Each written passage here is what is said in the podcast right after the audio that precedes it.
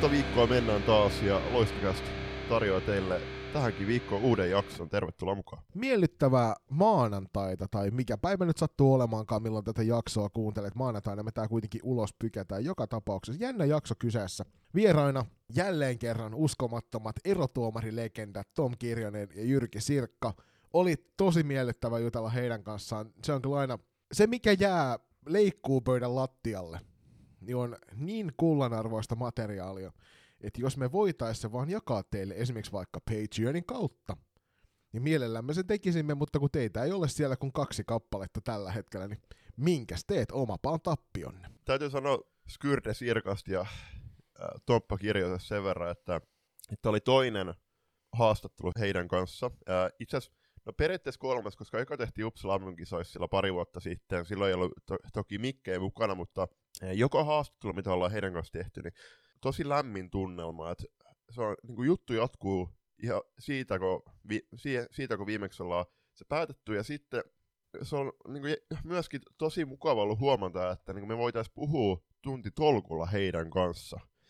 Ja niin sen takia toivottavasti myöskin tuosta toisen erän haastattelusta se on kuultavissa, että kuinka mukavaa on jutella tämän erotuomari kaksikon kanssa. Joo, semmoinen sopiva sarkasti, sarkasmilla höystetty iltama oli siinä, kun näiden herrojen kanssa rupateltiin. Mutta se tosiaan tässä toisessa erässä. Tämä jaksohan on taas muut sarjat spesiaali, eli käydään vähän tarkemmin noita ulkomaan kiertueita ja sukelletaan Suomisarjan puolelle tuolla kolmannessa erässä. Ensimmäisessä erässä tuttuun tapaan tulee F-liiga-hommaa. Aika hyvää tilastointia sellaista tilastointia, että väitän julppaa, että kaikilla edes F-liigaseuroilla ei ole tätä tilastointia, mitä meillä on tällä hetkellä saatavilla.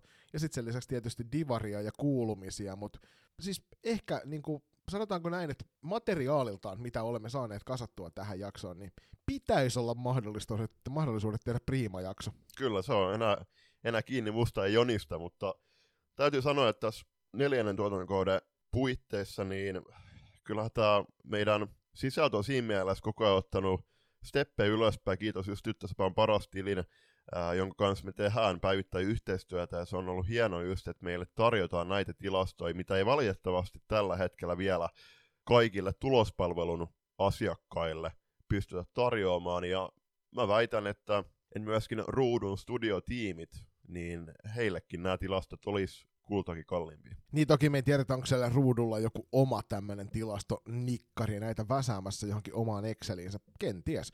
Mutta hei, ennen kuin me sukelletaan näihin aiheisiin jo varsinaisesti, niin tässä alussa on tapana keskustella siitä, että mitä meille viikossa on tapahtunut. Ja meidän ehkä viikon tärkein asia on kuitenkin, Julius, se, että sä olet terveydenkirjoissa. No oikeastaan tuossa on viikko oltu, oltu flunssassa sitä myötä pois töistä töistä, mutta ja sama myöskin reeneistä, että totta kai harmittia tässä, kun itse asiassa tänään maanantaina, kun aika moni teistä tämän jakson kuuntelee, niin me ollaan, ollaan matkalla tonne Tampereelle kommentoimaan yhdessä Jaakka Ahon kanssa tota Tampereen toista, kauden toista paikallismatsia KV Klassikin välillä se on ruutu ja ilmeisesti aamulehden asiakkaille myöskin se on joku aamulehden kuukauden matsi, niin kiva, päästä, kiva on ollut päästä takaisin salibändi arkeen sit kunnolla kiinni ja itse asiassa tuossa menneenä viikonloppuna tuli myöskin sit peleihin palattu, oltiin yhdessä Jonin ja rakkaan äh, valmentajakollegaamme ja hyvä ystävämme Lehtosen Markon kanssa coachaamassa tota aluesarjaa, kun meidän tämä T14-porukka oli tuolla T14 ylialueessa turnauksessa Erkkilässä, josta itse asiassa kuulee kysymyksissä otetaan myöskin kiinni. Mutta sen lisäksi nyt sunnuntaina, kun me tätä nauhoitetaan, niin määrä olisi nyt nauhoitusten jälkeen tehdä paluu pelikentillä pari vuoden tauon jälkeen, eli menen tuonne Hallisarja pelaamaan meidän Kirjalapol Virtuoser kaveriporukan kanssa, ja jos te olette myöskin aiemmissa jaksoissa varmasti kuulleet, odotan innolla, ja ensi viikon jaksossa päästi kuulemaan, että sainko yhtään tehopistettä ja tuliko, mit, miltä plus-minus-tilasto näytti kahden pelatun matsin jälkeen. Ilmeisesti ainakin niin pakkiparina on myöskin loistakästin taajuuksilta tuttu herrasmies. Joona Kaario, äh, kannattaa mennä Kaarion valokielessä jakso kuuntelemaan, eli, eli Kaario on myöskin äh, Colorado Avalanche Suomi tilin takana, tai sitä ilmeisesti päivittänyt kyllä kolme tyyppiä, eli jos kiinnostaa yhtään kendo ja varsinkin tämä Colorado NHL-joukko ja sen ympärillä pyörivät tiedot, niin menkää ottaa tätä tiliseurantaa. Omissa kuulumisissa ei ihmeempiä tälle viikolle. Oli aika tiukka kouluviikko ja nyt kun alkaa lähestyä, lähestyä tuo valmist, valmistumispäivämäärä, niin täytyy painaa ja painaa ja painaa, että päästään eteenpäin. Mutta olihan toi sunnuntai aika hauska päivä. Pitkästä aikaa semmosia vähän lepposampia pelejä, koska kuten säkin oot Julppa tämän syksyn aikana hyvin huomannut, ja vaikka valmentaminen ja se pelaaminen on tosi hienoa puuhaa, niin kyllähän noin valtakunnallisen sarjan pelit tuo siihen oman semmoisen sopivan lisäjännitteensä, joka sitten taas niinku pidemmän päälle vie siitä rentoudesta ja siitä nauttimisesta kyllä sitten osan, ainakin pienen osan. Tärkeitä onnistumisia tuli jokaisella meidän pelaajalla ja just vähän rennommat, rennommat matchit, voitettiin molemmat, molemmat ja siinä niin kuin sanottu, niin tuosta päivästä niin ei ne tulokset missään nimessä ollut se ää, pääjuttu, vaan se, että saatiin pela- kaikille pelaajille onnistumisia ja isoja peliminuutteja, ja siinä myös onnistuttiin. Ja siis se lauantai oli, se oli, se oli kunnon salibändi lauantai, eli Jonin kanssa No yhdeksältä oli kokoontuminen hallilla, sitten meidän pelit loppus siinä kahemmoissa, katsottiin vielä hetki, oliko se Salpa Pirkat peli, ja sen jälkeen käveltiin Subwayhin syömään lounas, tai ehkä päivänä siinä vaiheessa. Siitä vielä SP Areenalle katsomaan T18 SM-sarjan ylemmän jatkosarjan avausmatsia FPC Turun ja Norssin välillä. Ja ei, ei siinä mitään, mutta me siis saavuttiin hallille kaksi ja puoli tuntia ennen pelin avausta, jolloin me myöskin katsottiin reilu puolet miesten kolmosdivarin matsista, ja siinä niin kuin muutama ihminen tuli kyselemään, että mitä te täällä teette, koska selkeästi tunnisti, että me ollaan tyttö- ja ympärillä tosi paljon kiinni, niin se oli, oli mielenkiintoinen, mielenkiintoiset keskustelut, ja oli... Shoutout sinne Oripään urheilijoille ja Turun bändiseuralle, oli Kyllä, mutta kaikki kaikkiaan hieno päivä. Kyllä siis jo, täytyy, no siihen T18 SM-sarja, ylempää jatkosarja matsi otetaan kyllä kiinni tuossa Junnu katsauksessa lisää, mutta oli paha mielenkiintoinen tulos. Oli kyllä, täysin odottamaton, ei kyllä näitä osattu miettiä. Siinä, hei, nopeasti taas kerran meidän kuulumiset ensimmäiseen kahdeksaan minuuttiin. Julppa tuossa ehdotteli, että jos vedetään tämä haastattelun ohella muu jakso alle tuntiin, niin saataisiin eikä puolitoista tuntinen pihalle. Voimme nyt heittää tämän ajatuksen romukoppaan. Joten valmistautukaa myös siellä, että saattaa korvakäytäviin tulla täytettä enemmän kuin 90 minuutin verran. Me mennään seuraavaksi F-liigaan. Ensin väliin muistutus. Ensi viikolla nauhoitetaan tiistaina Kode Kodemonin kanssa, eli Jukka Kouvalaisen kanssa, välikatsaus F-liigasta. Se tulee ulos ensi viikon peri- tai tämän viikon perjantaina ja 17.11. kello 12. Se on vähän eri tavalla tehty jakso taas kerran, katsotaan mitä tykkäätte siitä, mutta käydään joka tapauksessa F-liigan isoimmat puheenaiheet naisten puolelta tähän alku- alkukauden puoliskolle. Mutta mennään hei F-liiga-osioon. Aika iso juttuja, muun muassa se, että TPS kaatui toisen kerran nyt puolentoista vuoteen kotimaan kentillä. Isoin tulos nyt tältä viikolta. Muutenkaan tällä viikolla ei ole hirveästi ollut matseja. Matseja olisiko ollut joku about viisi kappaletta ja tosiaan isänpäivä. Kaik, ei, hyvä, hyvä isänpäivä kaikille isille etenkin, om, omalle isälle ja sitten Onille ja kaikille muille. Pitäkää hauska päivä. Tai toivottavasti tässä vaiheessa olette pitäneet hauskan päivä. Mutta joo, aika, aika vähän noita matseja. Näin isänpäivä on toi SSR loisto. Katsotaan, miten, miten se meni, että onko siitä jotain mielenkiintoisia nostettavia sitten ensi viikon jaksossa, mutta äh, täytyy sanoa, että, että kun se matsi alkaa, alkoi kuudelta, aika rapea matka loistolle tässä tapauksessa. Se on joskus neljän viiden aikaa about varmaan maanantai aamuyössä paikalla. Eli, eli itse asiassa pari tuntia, e, about pari tuntia ennen kuin tämä jakso ilmestyy kuunneltaviin. Niin, mutta loisto tosiaan kaato tuossa derbyvoitossa kotona kupittaalla joskin oli TPS on kotiottanut, niin voitti TPSn. Tiukka peli. Näytti siltä, että ensin loisto, loisto oli kahden erän jälkeen ehkä sanotaan, että maalitilastoissa hieman onnekas. TPS kuitenkin hallitsi peliä, ainakin näennäisesti. Kolmannen erän alkuun TPS näytti, että no niin, nyt lähti konekäyntiin, mennään menojamme. Peli oli 3-1 ja sitten tapahtui jotain jota me pohdittiin Julpan kanssa viestien välityksellä, että mitä mahtoi käydä, koska sen jälkeen Tepsi menetti pelistä aika täysin otteen. Näinhän siinä tapahtui ja pleikkaritermeen kuvautui ehkä, niin tuntuu, että Tepsit loppu ohjelmasta virta, ja se peli oli ihan kaoottis sen jälkeen.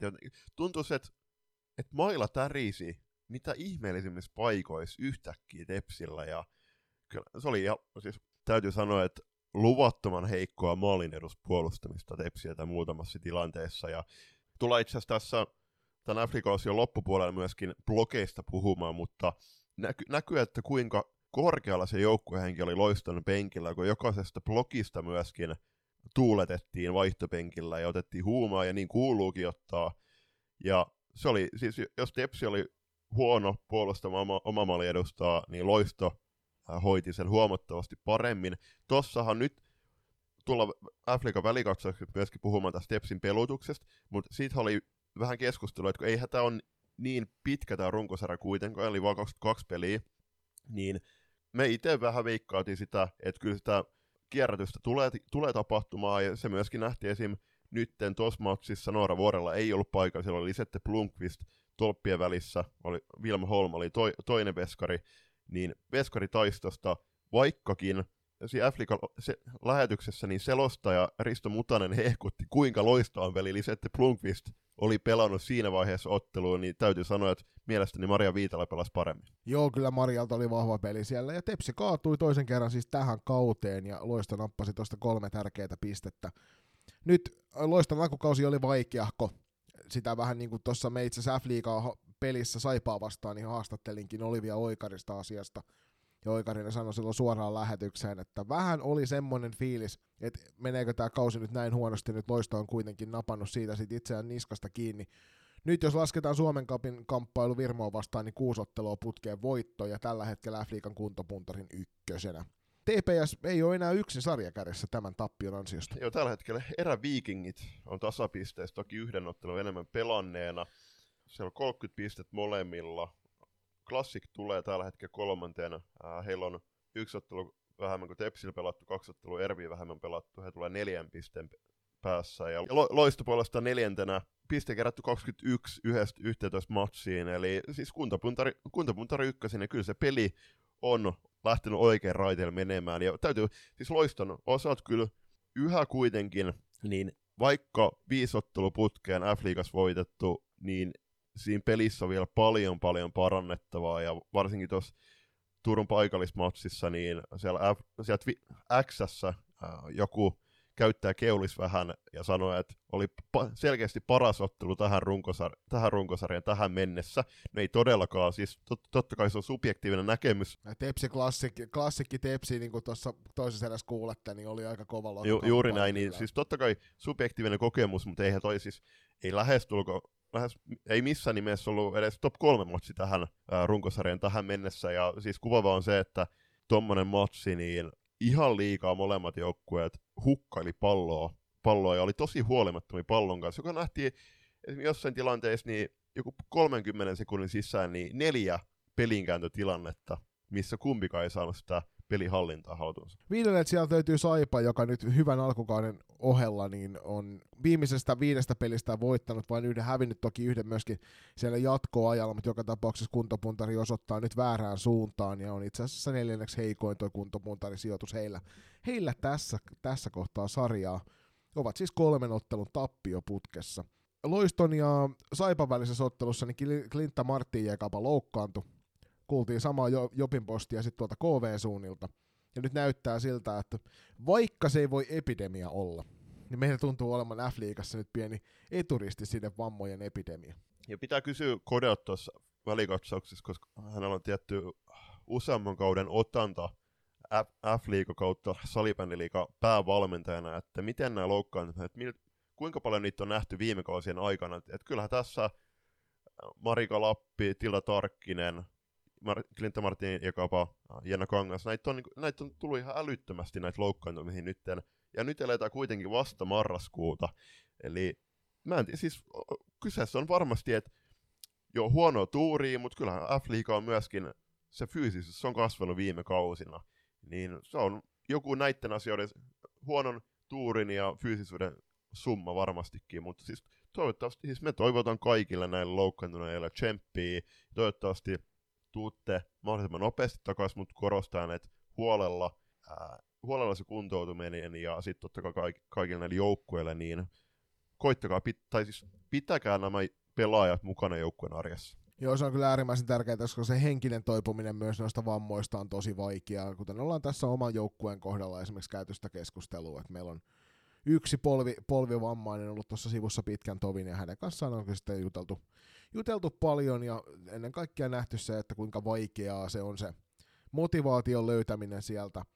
Eli sen takia on entistä tärkeämpää pyrkiä pitämään yhteyksiä näihin pelaajiin, jotka sitten kuntouttavat itseään pelikenttien ulkopuolella. Sitten niihin tilastonostoihin, mitkä tyttöspäivän parasta tili tarjoaa, eli menkää saman tien nyt ottamaan tämä hieno Instagram-tili.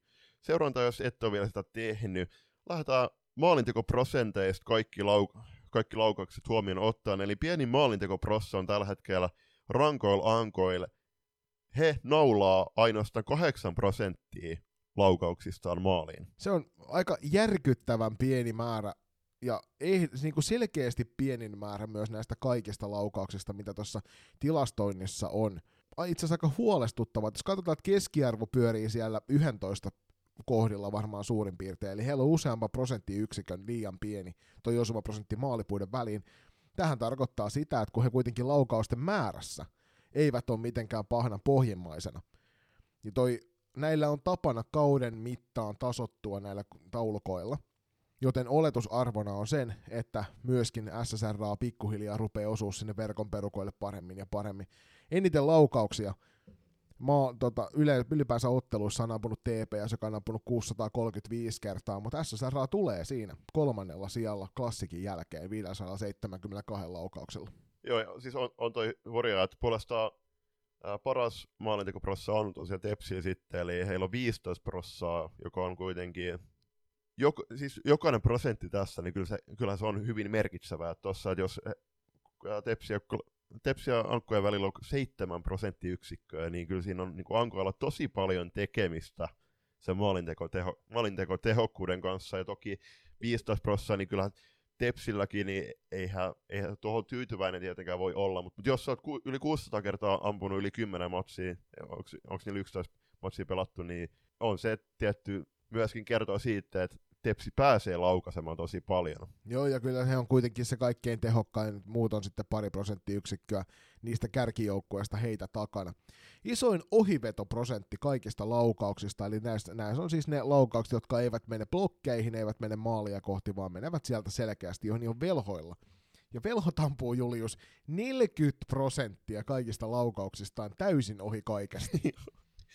Tässä on pari tämmöistä mielikuvaa, eli Eli on olemassa siis tilanteita ottelussa, että velhot ei osuisi järveen, vaikka heidät tiputettaisiin veneestä järveen tai ladon seinään, vaikka he ampuisi sitä sieltä ladon sisältä. Ei, siis velhot, jos heitä tiputetaan siitä veneestä, kaksi kertaa viidestä he ei osuisi veteen. Just näin. Pieni ohivitaprossa on puolestaan O2 Jyväskylälle, he ampuu äh, ohi ohi maalin ja blokeista niin 27 prosenttia. Eniten blokkeihin ampuu SSRA, ja nyt kun tähän yhdistetään toi pieni maali, maalintekoprosentti, niin nyt tässä nähdään ehkä jonkinnäköinen korrelaatio.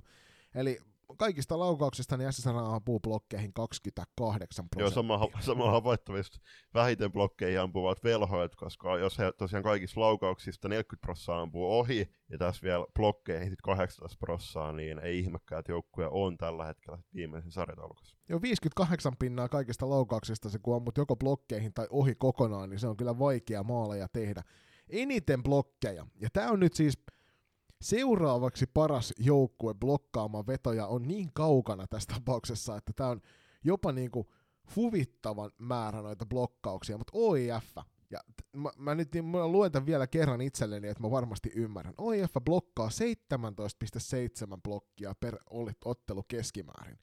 Heillä on 195 blokkia tähän alkukauteen aivan käsittämätön määrä blokkauksia ja iso hatunnosto Jupu Heikkisen adjutanteelle. Se juman kautta, mitä duunia tehdään maalivahin edessä. Jäätävä iso hatunnosto. Toi on, toi on sitä, mitä toivotaan jokaiselta pelaajalta, myöskin, myöskin ju, junnusarjoissa, eli uhrautukaa joukkueen eteen, menkää noppaamaan niitä mansikoita ihollenne, eli blokatkaa ja olkaa sitten estämässä sitä vastusta maalintekoa. Ja kyllä se, siis tossakin, että on, se on hienon näköistä, kun se vaihtopenkki juhlii sitä blokkia, sitten se blokin ottanut pelaaja vielä tuulettaa siellä kentällä nopeasti ja ehtii vielä toisen, toisen vedon eteen, niin noin no hieno juttu. Vähiten blokkeja koko sarjassa ottaa loisto, heillä on 72 kappaletta yhteensä noita, mutta keskiarvolla vähiten blokkeja per peli ottaa klassik, jolla se on 6,7. Ja itse asiassa just tässä paraikaan nauhoituksen aikana niin saatiin lisää tilastotietoa tuolta, ja mä haluan heittää, mä tykkään ylivoima-alivoima kombinaatioista. Ja NHL on monia vuosia puhuttu siitä, että kun sun ylivoima- ja alivoimaprosentti ylittää satasen, niin silloin sä olet kova joukkue. Niin tällä hetkellä F-liigassa, niin Saipa on ylivoimaisesti kovin, koska toi heidän yhteenlaskettu prosenttinsa yli- ja alivoimasta on 123 prosenttia. Nyt muistakaa se, että tämä ei ole suora prosenttiluku, vaan tämä on ylivoimaprosentti yhdistettynä alivoimaprosenttiin ja siinä on välissä plusmerkki.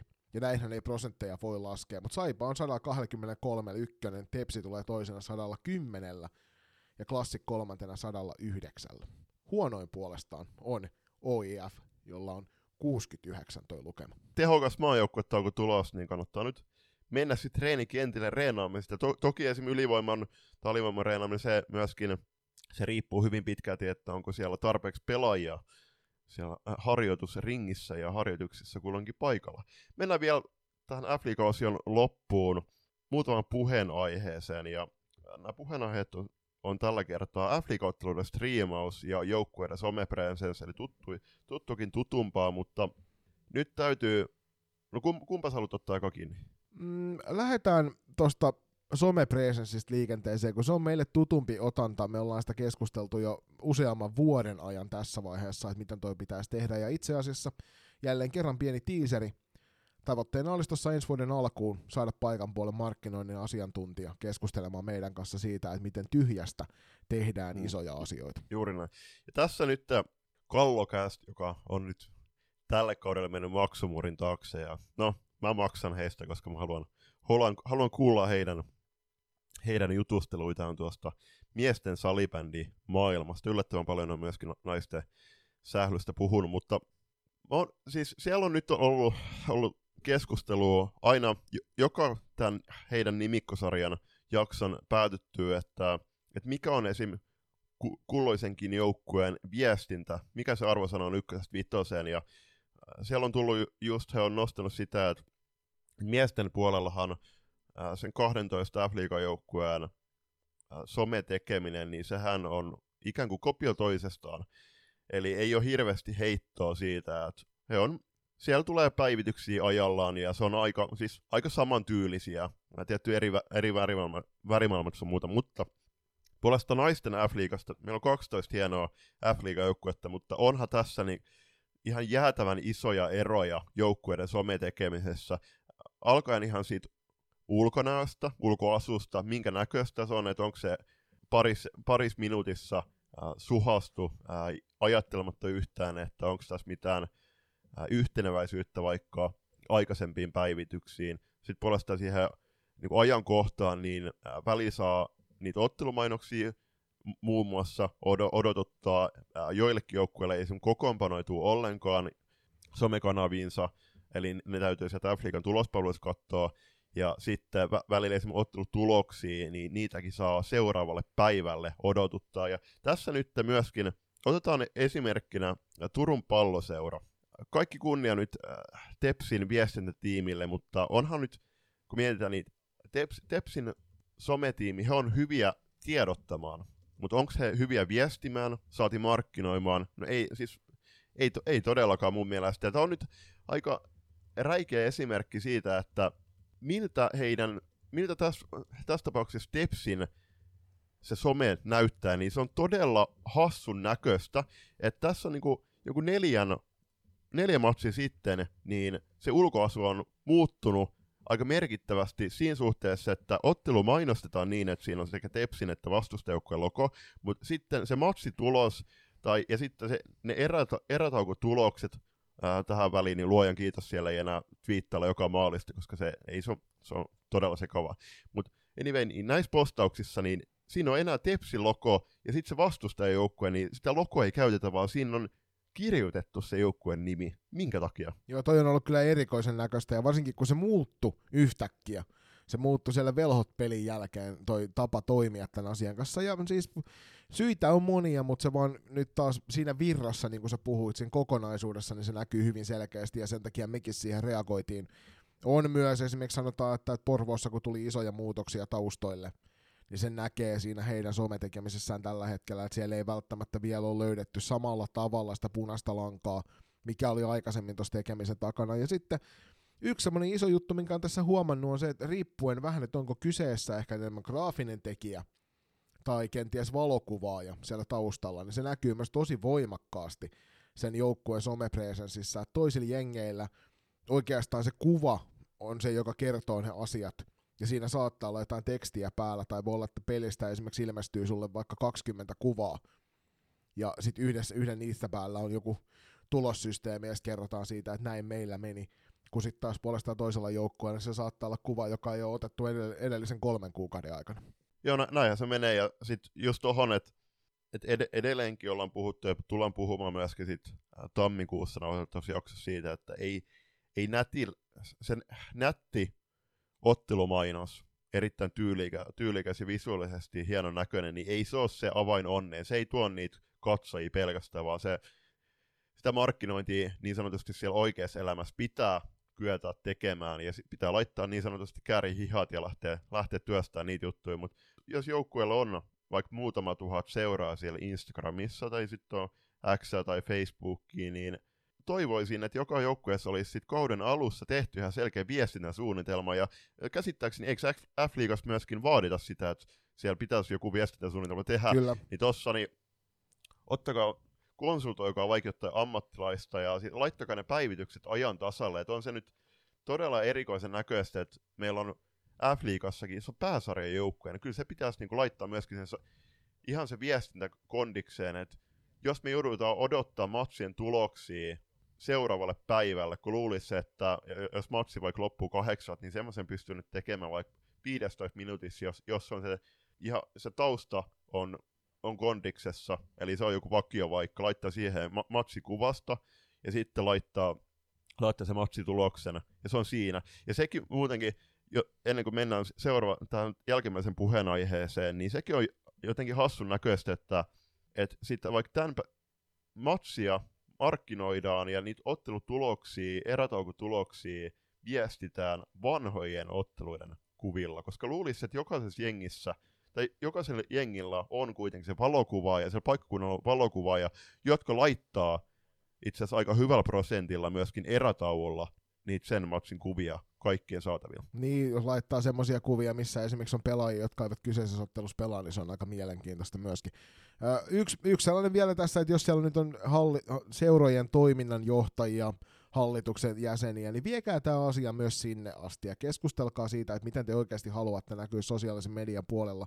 Ja mikäli tuntuu, että sun seurassa tätä hommaa ei hoideta ja saat sitä mieltä, että se voitaisiin tehdä paremmin, jo ehkä jopa niin, että sä voisit sen tehdä paremmin, niin voit kohteliaasti käydä tarjoutumassa avuksi tekemään sitä hommaa, koska mitä paremmin me saadaan toi f näkymään sosiaalisen median maailmassa, ja sen paremmalla todennäköisyydellä me saadaan myös uusia faneja mukaan siihen toimintaan.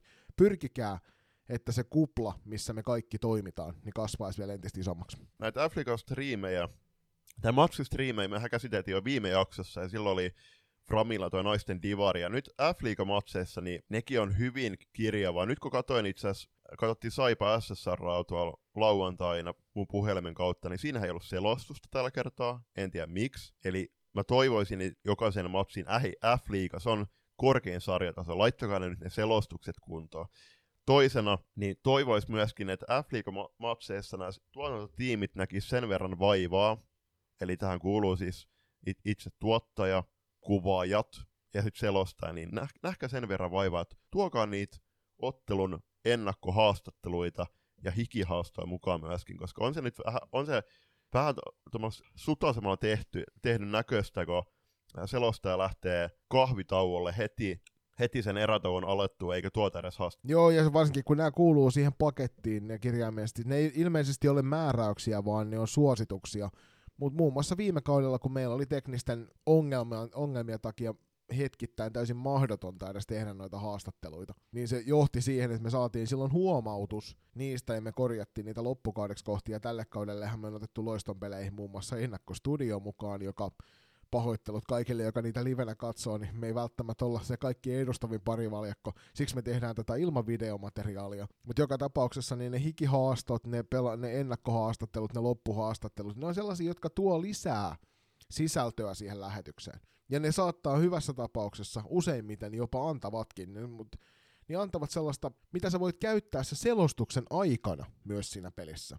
Mitä sä voit tuoda seuraavissa peleissä esille, kun sä olet keskustellut. Hyvä esimerkki, tuossa f osiossa mainitsin Olivia Oikarsen kanssa tehnyt haastattelun, niin ne jutut joukkueen sisältä olisi jäänyt kuulematta hyvin suurella todennäköisyydellä, mikäli tota haastattelua ei olisi tehty, koska kaikki meistä eivät toimi sen f joukkueen sisällä. Mutta jos, jälleen kerran, jos me halutaan, että tätä sarjaa ja tätä lajia arvostetaan enemmän, pääsarjatasolla meidän täytyy pystyä parempaan kuin mitä tällä hetkellä nähdään. Tässä alkaa maajoukkuetauko pian. Jaksetaan nyt siihen saakka, mutta maajoukkuetauko on tosi pitkä.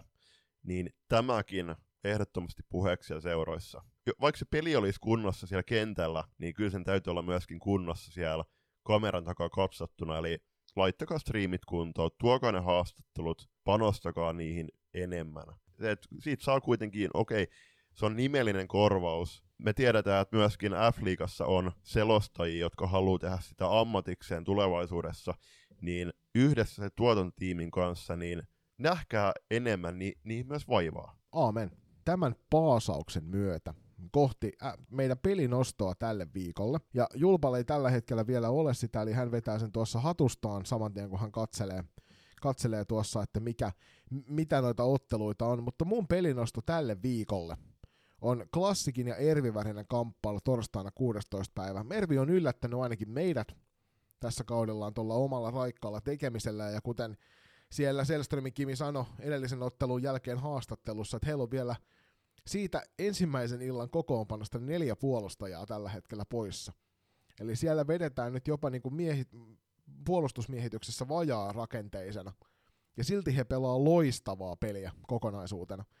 Ja Classic, kuten tiedetään, niin on todella kovan luokan jengi, eli vastakkain torstaina 16.11. on loistavat kaksi joukkuetta sarjan sijoilta yksi ja kaksi. Joo, tuohon matsiin niin täytyy nostaa nämä kaksi er-, erinomaista kenttää. Siellä on muutkin kentät on tosi hyviä totta kai, mutta klassikilta Suvi Hämäläinen, eli Kylmäluoma, Veera Vilenius ja puolestaan Erviltä Evelina Hana, Taru Nordman ja Pinja Suhonen. Siis Taru Nurmani ollaan hehkutettu niin monta kertaa jo aiemmin, mutta onhan siis ihan käsittämättömän hieno pelikäsitys.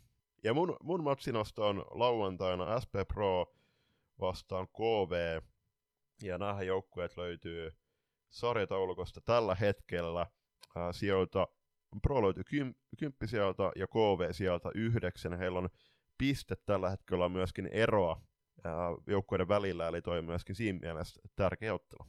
Sitten mennään Divari-katsauksen puolelle, ja Divari-katsauksessahan jälleen kerran nopeasti läpi käydään tuo, kun nyt ei ole tuo Divarin varsinainen osio tähän näin, niin käydään nopeammin läpi tuota sarjakokonaisuutta, mutta Jokerit jatkaa seitsemän pelin jälkeen puhtaalla pelillä. Seitsemän peliä, seitsemän voittoa, ja sitä kautta 21 pistettä sarjan kärkisijo nyt myös, kun on vihdoin saatu muita joukkueita kiinni noiden pelattujen otteluiden, kohd- pelattujen otteluiden kohdalla.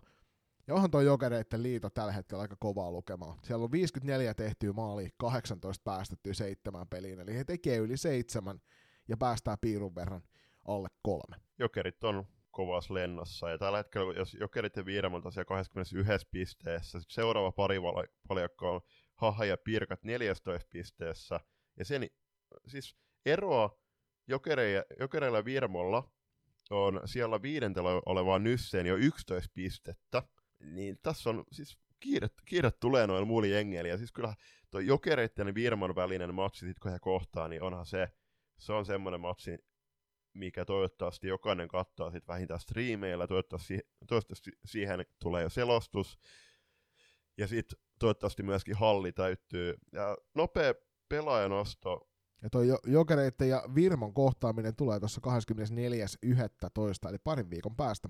Mynämäellä vielä, eli siellä saadaan varmasti hyvä meininki käyntiin, niin menkää ihmeessä paikan päälle tuota peliä katsomaan. Me varmaan Juliuksen kanssa kyllä ainakin parhaamme tehdään, että päästään sinne perjantai-iltaa viettämään. Ja tämä mun pelaajanosto Jokereilta, niin siis lajilegenda Anna Yli Kojola.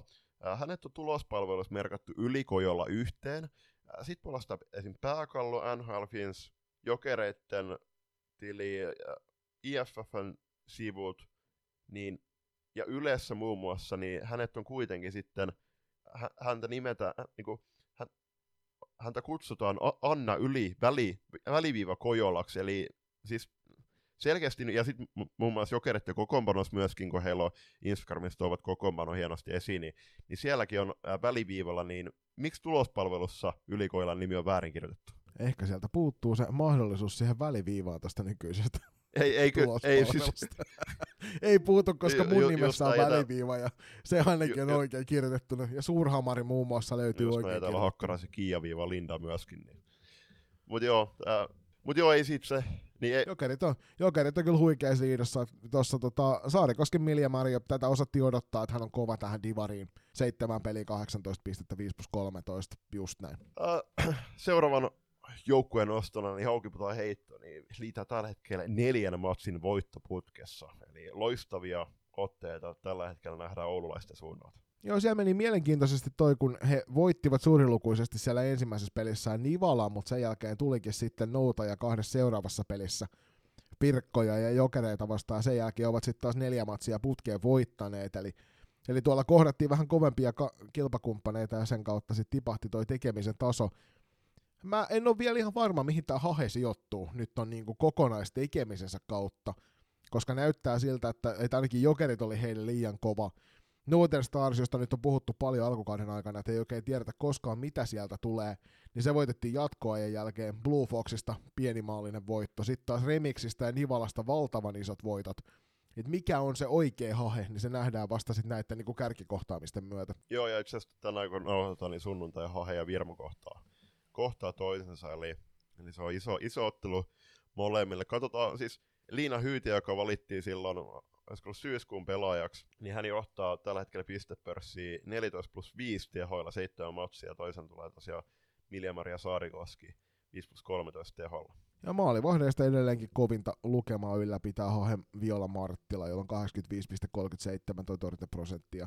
Eniten torjuntoja näyttäisi olevan tällä hetkellä. Tässä on kova kamppailu nyt Remixin Alina Hannun kanssa ja Nivalan Tiia Liuskin kanssa, mutta Tiia Liuskilla on tällä hetkellä 140 torjuntaa kuuteen peliin, eli Tiia on ainakin kiirestä, kiirusta pitänyt. Hei, sitten mä katsoin näitä yleisökeskiarvoja, tämä on, on itse asiassa muuttunut aika paljon tämä taulukko, äh, huomattavasti selkeämmäksi, eli Eli tällä hetkellä iso yleisökeskiarvo on SPS Virmalla 115 ihmistä per matsi, toisen, ko, toisen tulee FPC Remix 110, eli kolmanten New Stars, ja ison ko- kotikeskiarvo on puolestaan tällä hetkellä FPC Remixillä, eli 167 katsojaa per ottelu. Se on muuten aika kovan luokan lukema toi 167, kun puhutaan kuitenkin siitä, että osassa naisten f kamppailustakaan ei nähnyt noin paljon pelaajia tai katsojia paikan päällä. Minkä katsoa tätä Divari paikan päälle, koska Divarihan on tunnetusti tarinoita täynnä. Ja tällä viikolla emme nosta pelinostoja ihan pelkästään siitä syystä, että, että tämän sunnuntain jälkeen, kun tätä nauhoitamme, niin seuraavat pelit pelataan vasta 24.11. eli 12 päivän päästä. Mikä tähän lienee syynä, sitä en tiedä. Tiedätkö sinä, Julius? Joni, Joni, Toivo, Joni Toivolo. Nyt pidämme kahden, joo, sieltä tulee varmaan korjaava viesti meille taas kerran, niin kuin viime kerralla, kun nostelimme tätä isänpäivää esille. Mutta tosiaan niin mm, seuraava kerran Divari jatkuu 24.11. Tässä meidän ensimmäinen erä. Otetaan pikku huohahdustauko ja sen jälkeen jatketaan Kirjosen ja Sirkan haastatteluilla.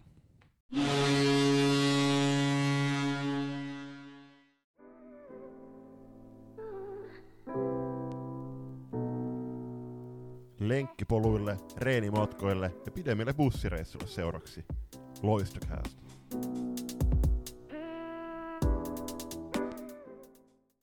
Mosakäs tarjoilee puheenaiheita sallibändin ja urheilun ympäriltä erävikinkien tukemana. Podcastia isännöivät Pete Käänmäki ja Niko Niskanen. Vieraina kuullaan niin seuran verkkareissa kulkevia, mutta myös muita kiinnostavia hahmoja.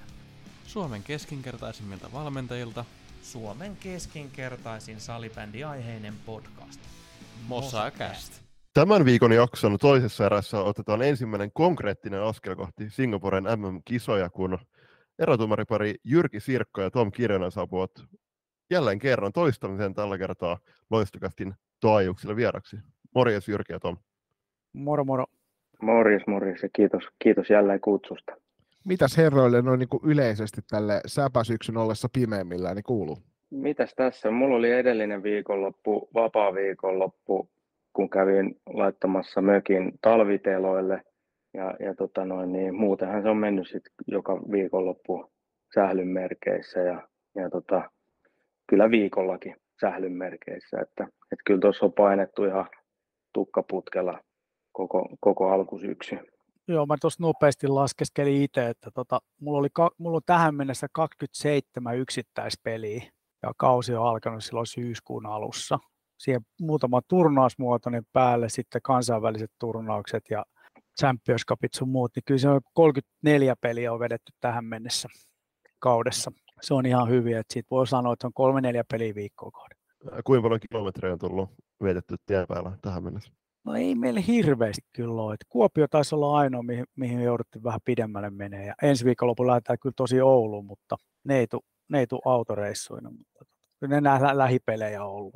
Miten tuo kausi ylipäänsä, onko lähtenyt niin kuin herroilla hyvin käyntiin, on niin kuin siellä kaukalon sisäpuolella ja kaukalon ulkopuolella?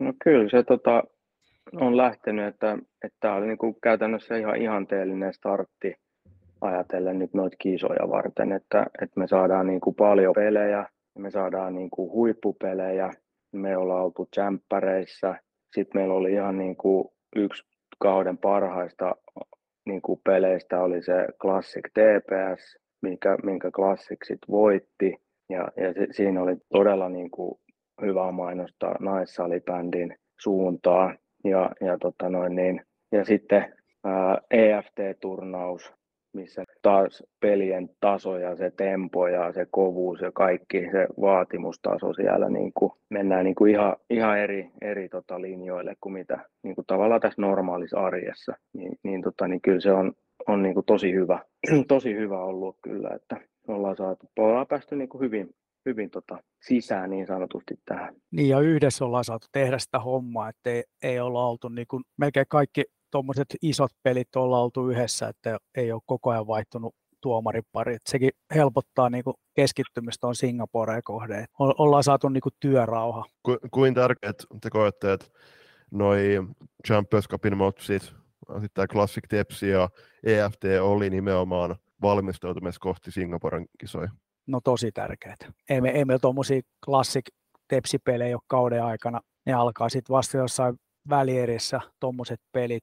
No, te olitte selostamassakin sitä sunnuntai-peliä, ei oltu hirveän tyytyväisiä itse siihen meidän työskentelyyn siinä pelissä, että se on ihan hyvä huomata, että vähän kun antaa siimaa ja ajatus lähtee karkaamaan, niin se, se rankaisee kyllä heti. Että on, on hyvä, hyvä, hyvää harjoitusta. Miten tälle kaudelle, niin lähtikö herrat hakemaan jotain uusia linjoja, uusia tuulia parina tai henkilökohtaisesti, vai mentiinkö noilla vanhoilla ja hyväksi todetu, todetuilla tavoilla kohti tätäkin kautta? No, ei, ei, ei, tota, ei ennen kisoja voi alkaa yrittää mitään uutta. Et, et, tota, kyllä nyt jotain vaan niin kuin, tavallaan ne omat tanssikuviot kuntoon, että et, tota, et sitten me ollaan iskussa, iskussa siellä kisoissa, koska sit se, se tota, vaatimustaso siellä on, on aika korkea ja kova. Meillä on, meillä on pari ruotsalaista ottelunvalvojaa ja, ja tota, meidän erotuomariryhmän päällikkö on Ruotsista, niin sieltä tulee ruoskaa aika huolella, jos siellä rupeaa so- sooloilemaan jotain. Että, et, tota, no, niin, mutta et, iskus täytyy olla, että ei voi alkaa kikkailemaan mitään. Joo, ei sitä viitti ruveta sitä pyörää keksimään uudestaan tässä vaiheessa kautta. Et katsotaan sitten kisojen jälkeen, jos on jotain, jotain kehitys, kehityskohteita, mutta kyllä joutuu vanhalla rutiinilla nyt vetämään tämän. No Singapore MM-kisat odottelee tuossa jo kulman takana, niin vaikealta kuin se tuntuukin olevan usko. Itsekin on odotellut niitä niin pitkän aikaa ja nyt ei pitkä tovi ole enää noihin. Niin mitä mietteitä herättää näin iso turnaus tuolla kaukana idässä? Vaikka mitä. Ja vaikka Kyllä. kuin paljon. Sanotaan, että meillä on ollut niin kuin poikkeuksellinen, poikkeuksellinen tota, tämä meidän kansainvälinen ura, että nämä on meidän kuudennet kisat me ollaan nähty ja me ollaan koettu aika paljon tuolla, tuolla noin, mutta kyllä tämä on, niinku, tää jotenkin niinku se kirsikka siellä kakun päällä niinku tavallaan, että et tota, me päästään kokemaan joku tämmöinen asia. Et kun on kisat on aikaisemmin kaikki ollut aina Euroopassa, sinne pitää pakkaa kaiken maailman toppatakkeja ja lumilapioita ja muita mukaan, että siellä pärjää, niin nyt mietitään tässä, että niinku, tarvitsetko ottaa matkalaukku ollenkaan mukaan, että kun vaatteiden määrä niinku on niin paljon kevyempi, että, että tota, todella, todella isoilla positiivisilla ajatuksilla mennään koko ajan niin kuin kohti tulevaa. Joo, ei tuohon ole kyllä paljon lisättävää, että ihan samat tuntemukset on itsellä, että kiva lähteä ja, ja tota, kyllä se on semmoinen kruunun jalokivi tähän meidän yhteiselle matkalle, mitä me ollaan Tompan kanssa väännetty, että et, et, silloin joskus aikoinaan, kun näihin ensimmäisiin kisoihin lähti, niin ei voinut kuvitellakaan, että on vielä niin kuin kymmenen kautta myöhemmin vielä näissä kinkereissä mukana. Onko mm. tämä muuten yhteiset havajipaidat vai permunasortsit tuolla, mitkä on hankittu? ei, muuten, ei muuten ole permunasortseja, oli aika ei, hyvä. No joo, ei permunasortseja ole, mutta, mutta joo. paino voisi ottaa kyllä mukaan. Joo, kyllä, ja. Kyllä. Mm. Ei, mitkä muuten te ekat M-kisat oli tai arvokisat, missä, olit vihel, missä olitte viheltämässä? 2013 oli äh, Brno ja Ostrava. Mm. Ja, ja tota, et se oli niin kuin meidän ensimmäinen, ensimmäinen tota, ja aika, aika vihreänä mentiin sinne sitten, Joo. että Yllättäen. hyvin pärjättiin. Yllättäen vielä lähdettiin sinne. Että Juu, ei tota... ikinä oltaisi kuviteltu, että tota, päästä ensimmäisenä KV-kaudella MM-kilpailuihin. Sanotaan, että toisten epäonni oli meidän onni. Mm. Mitä olisitte muuten nyky, nykyiset kokeneimmat herrasmiehet, mitä olisitte sanonut niille nuoremmille versioille itsestänne, kun sinne lähtivät? Mm, mielenkiintoinen kysymys. Sori, heitin vähän ulkopuolelta. Ei, se, se oli ihan hyvä kysymys. Varmaan se omien virheiden niin kuin myöntäminen on tälle vanhemmiten tullut helpommaksi. Että aikaisemmin sitä ei ehkä ei osannut myöntää tai ei tiennyt tehdensä virheen. Nyt kun joku asia menee väärin, niin se tulee se ruoska sieltä mikin toisesta päästä heti, että molemmat tietää, että nyt tämä ei mennyt hyvin. Sitä ei ehkä ollut silloin. Et, et, semmoinen oma, oma ruoskiminen on ehkä tullut aika paljon kovemmaksi. Mä sanoisin ehkä, että tota, ei, ei, ei tarvi olla niin totinen ja ns. tosissaan, että mä oon monesti varmaan ehkä pikkusen liian, liian niin kuin tosissaan, kun kilpailuhenki on aika kova, niin, tota, niin, niin sit se saattaa just esiintyä sillä, että, että on niin totisena ja tosissaan, että voisi olla vähän kevyemminkin. Niin menet Stomppa, että nyt näissä kisoissa nähtäisi hymyilevä ja hauska, hauska erotuomaripari Sirkka kirjalle. Niin. en tiedä, katsotaan niin. kuinka käy.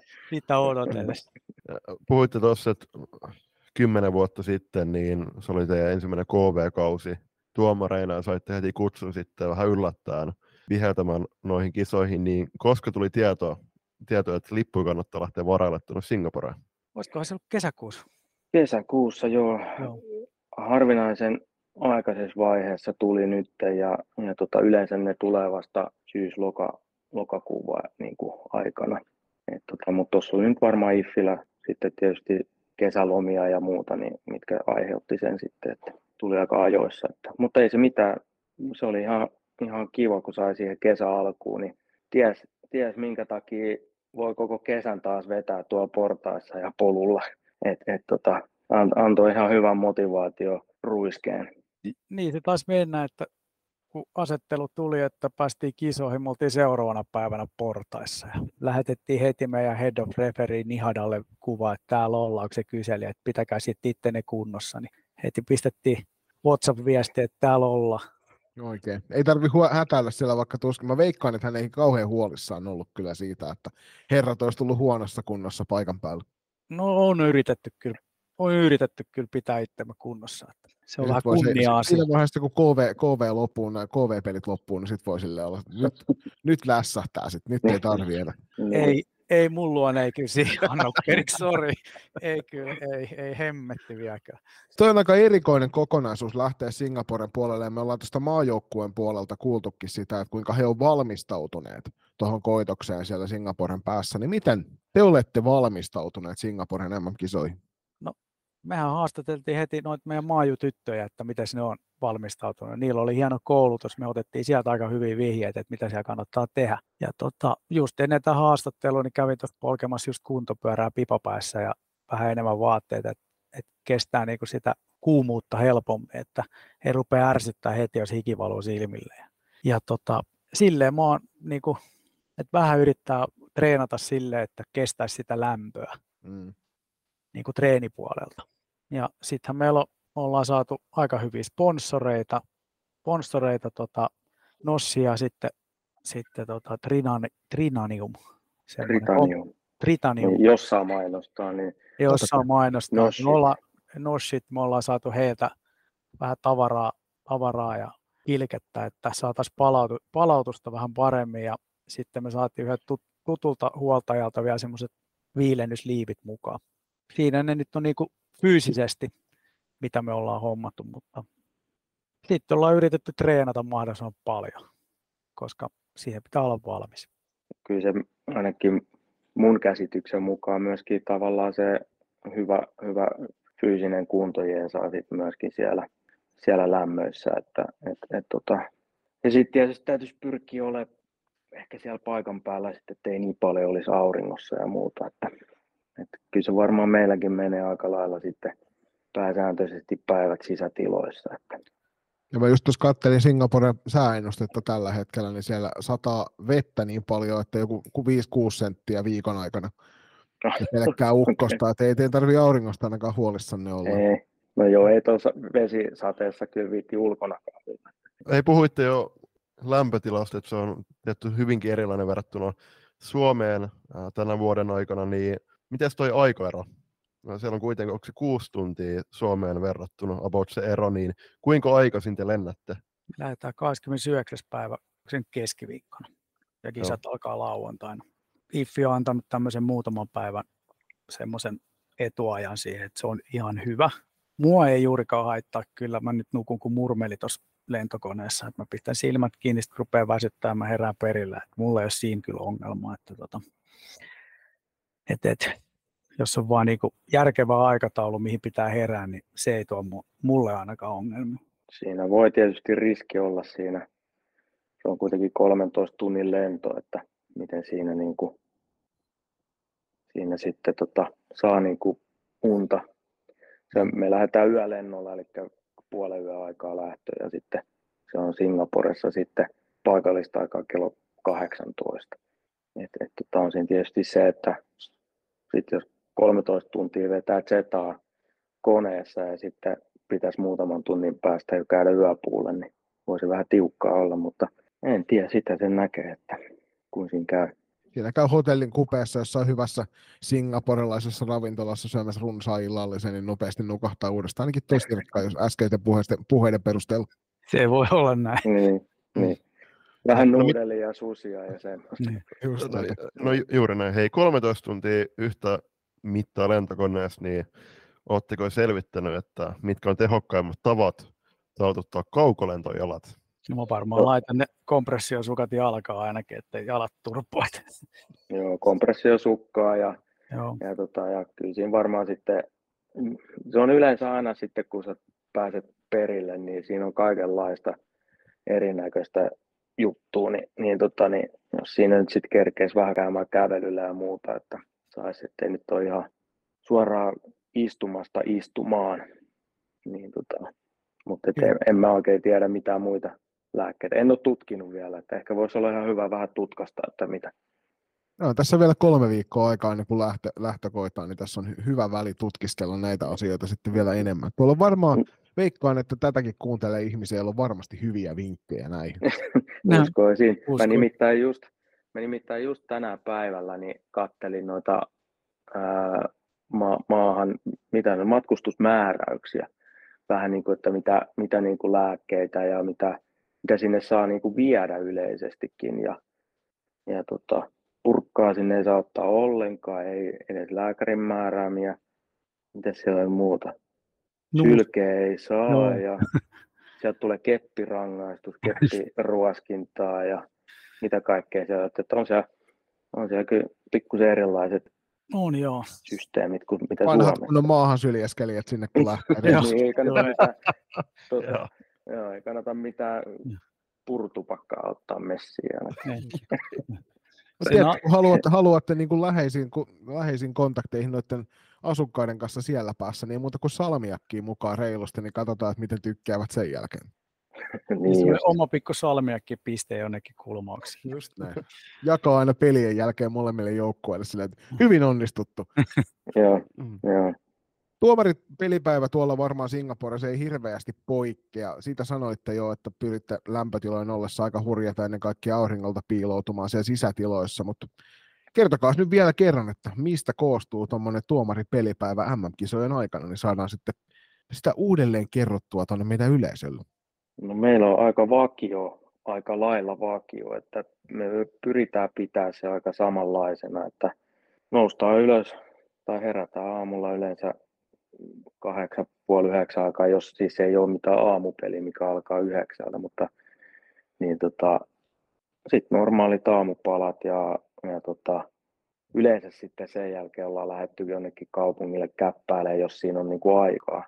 Sitten toki jos se aamupalan jälkeen niin alkaa jo pelin valmistautuminen, niin sitten se on hallille ja näin. Että, mutta tota, mutta et, sitten kun on oma peli, siinä on yleensä, kun on vain yksi peli päivässä, niin siinä on hyvä aikaa valmistautua siihen sitten, että, että tota, siinä saa ottaa kunnon alkulämmöt ja käyttää siihen paljon aikaa ja, ja, tota, ja sitten suorittaa pelin hyvin ja pelin jälkeen sitten voi katsella muiden, muiden tota, dumareiden suorituksia siellä sitten, että niin me, ollaan aina, niin me ollaan aina tuon kanssa ajateltu, että kun me ollaan tuommoisella keikalla, niin me elätään semmoista urheilijaelämää, että syödään hyvin, nukutaan hyvin, levätään hyvin, nukutaan päikkäreitä, alkulämmöt kunnolla, rispit kunnolla, loppuverkat kunnolla, venyttelyt vielä illalla tota,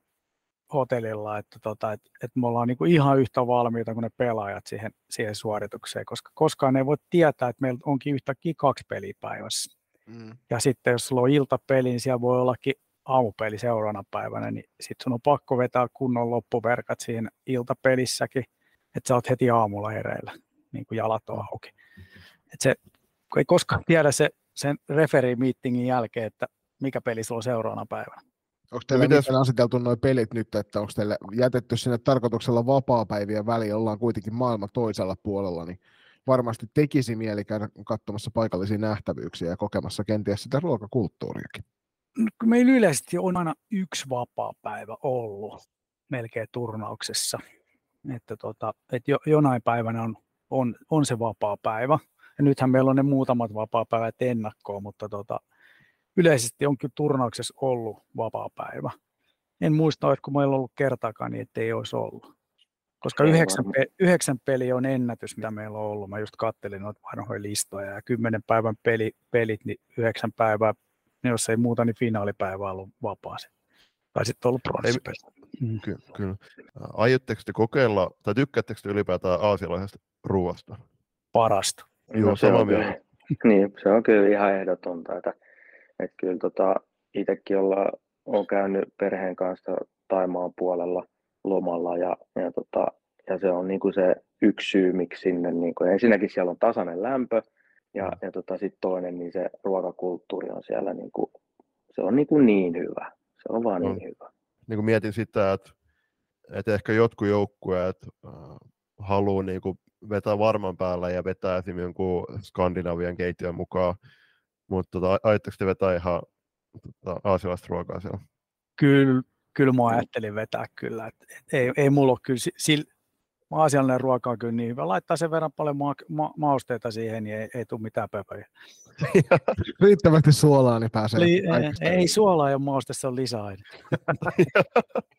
kyllä noihän noin, tota, hotelleissa, ainakin viimeksi kun oltiin Taimaassa, niin siellä hotellissa, niin siellä oli kyllä niin kuin, tavallaan myöskin se Skandinaavia keittiö mm. niin kuin edustettuna, että ja intialainen ja aasialainen ja että tavallaan että siellä on niin paljon sitä variaatioa vaihtoehtoa sille ruoalle, varsinkin aamupalalla, että aika lailla varmaan Aasian ruokaa mennään.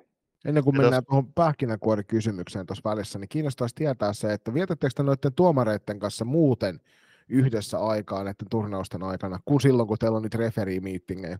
Mahdollisimman paljon, koska tota, me ollaan viemässä tämmöistä salibändi tuommoista tietoa ottaa eteenpäin ja halutaan tietää, miten muutkin maat tekee, niin ky- kyllä me nyt pyritään mahdollisimman paljon olemaan yhdessä. Että tota, tietenkin on semmoisia tuomaripareja, mitä ei jostain syystä me enää nähdä ollenkaan, jos ei ne halua tulla sinne seuraan tai pelit menee just ristiin, mutta kyllä me niinku pyritään, että oltaisiin niinku tuomariryhmänä, koska me ollaan, niinku, me ollaan oma joukkueemme siellä. Ja sitten siinä on myöskin se, että kun tota me paljon keskustellaan muiden tuomareiden kanssa, niin se, se tota, yhtenäistää meidän niin kuin, toimintatapoja ja ehkä linjaakin siellä jonkin verran.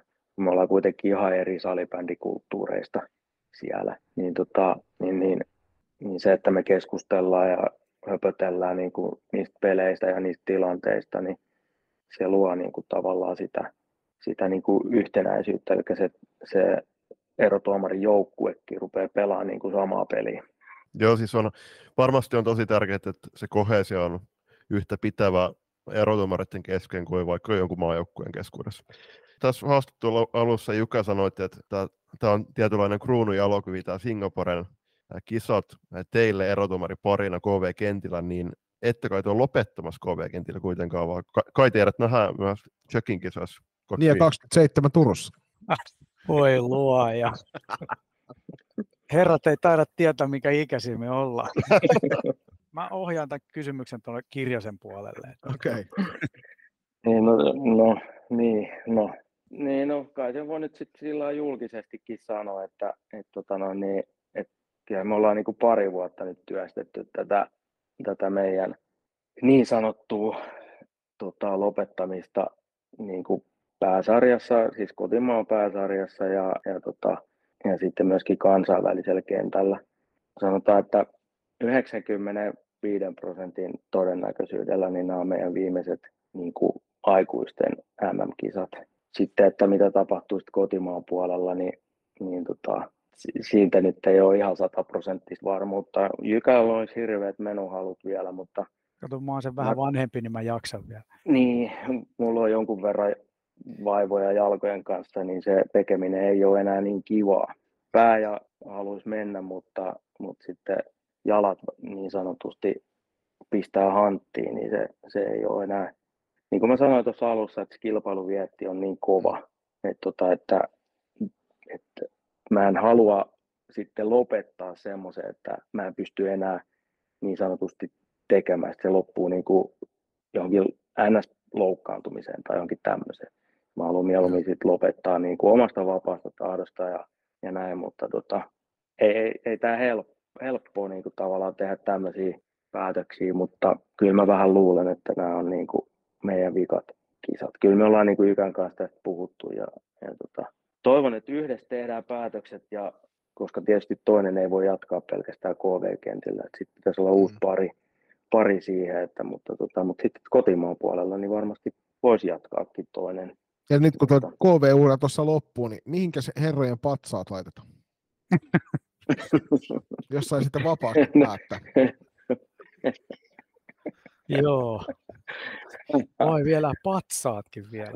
Kyllä, kyllä niin kuin omiin silmiin kuitenkin se me, mun, mun tavallaan aktiivisen sali, naissalibändin parissa olemisen aikana niin meritoituneen suomalaispari tuomareissa – niin sen takia niin kuin, mä, mä mielelläni, se, eihän me nyt salibändi ihmisille patsaita rakennella, mutta jos me laitettaisiin teille patsaat, niin mihin ne laitettaisiin? Pistetään tuonne ihan olisiko... oman makuhuoneeseen jonnekin sivuun. Ne myötähäppä on niin kauhean. tai mä ajattelen, että maailmankartan on kuntoportailla. Niin. No, sekin voisi olla ihan hyvä, joo. Mm. No siis sanotaan näin, että ky- kyllä mä toivon, että me ollaan jotain hyvää jätetty salibändin puolelle. Me oltaisiin saatu meidän ryhmään semmoinen niin kuin kulttuuri, että, että, että jos oikeasti haluaa jotain, niin sen eteen pitää tehdä järjettömästi duuni. Että ei voi vaan niin olettaa että, ja ilmoittaa, että nyt mä teen tai haluan tai mä haluan tonne tai mun pitää päästä tonne. Sen eteen pitää tehdä ihan mieletön määrä duuni. Mikään ei tule ilmaiseksi. Ei mikään.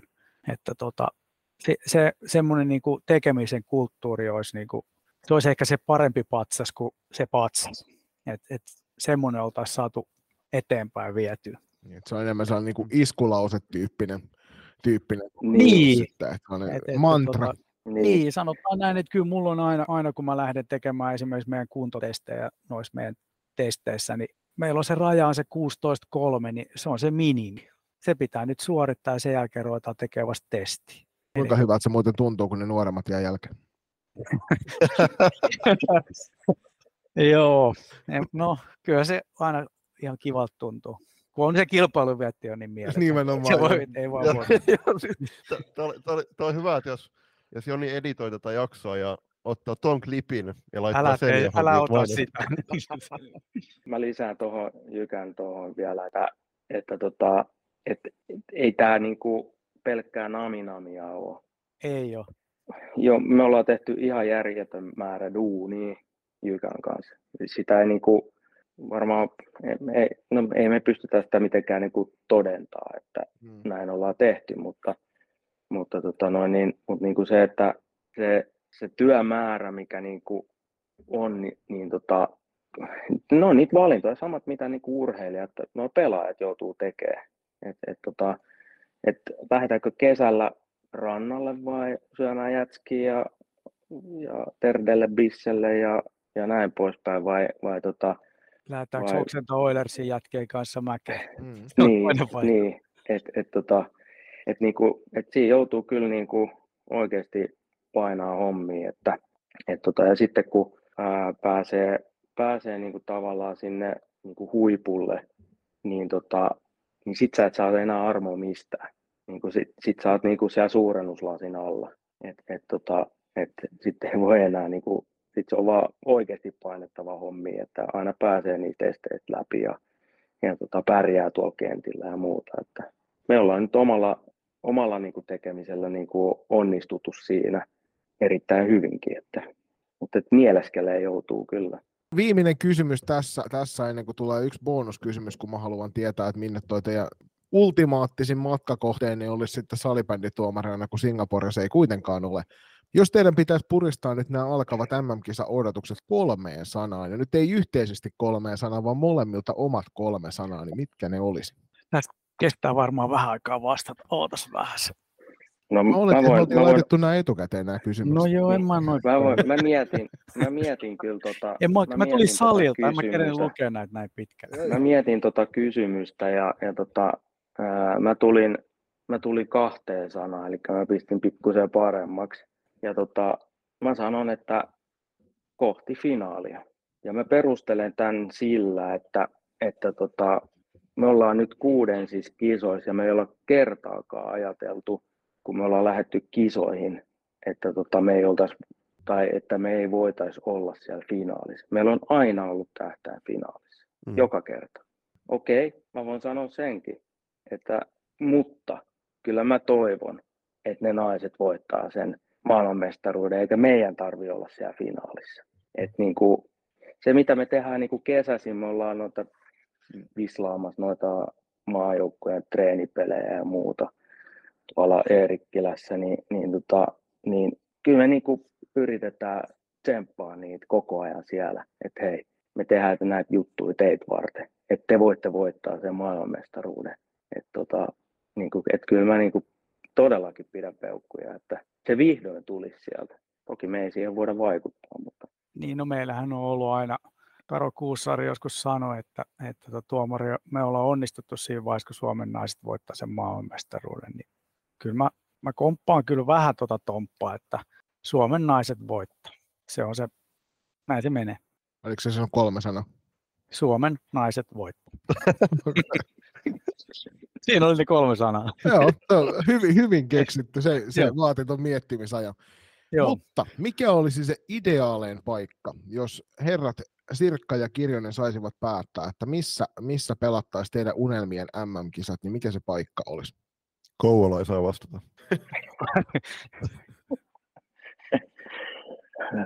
Mä en mä tiedä, kyllä toi, kyllä toi kuulostaa toi Singapore aika, aika niin kuin hyvältä. Siellä on niin kuin lämmin ja mä luulen, että ne olosuhteet siellä hallissa on aika hyvät ja mä luulen, että se on aika semmoinen urheilullinen tota, maa kautta kaupunki, että sinne saadaan paljon, paljon tota, yleisöä ja, ja hyvää kannustusta.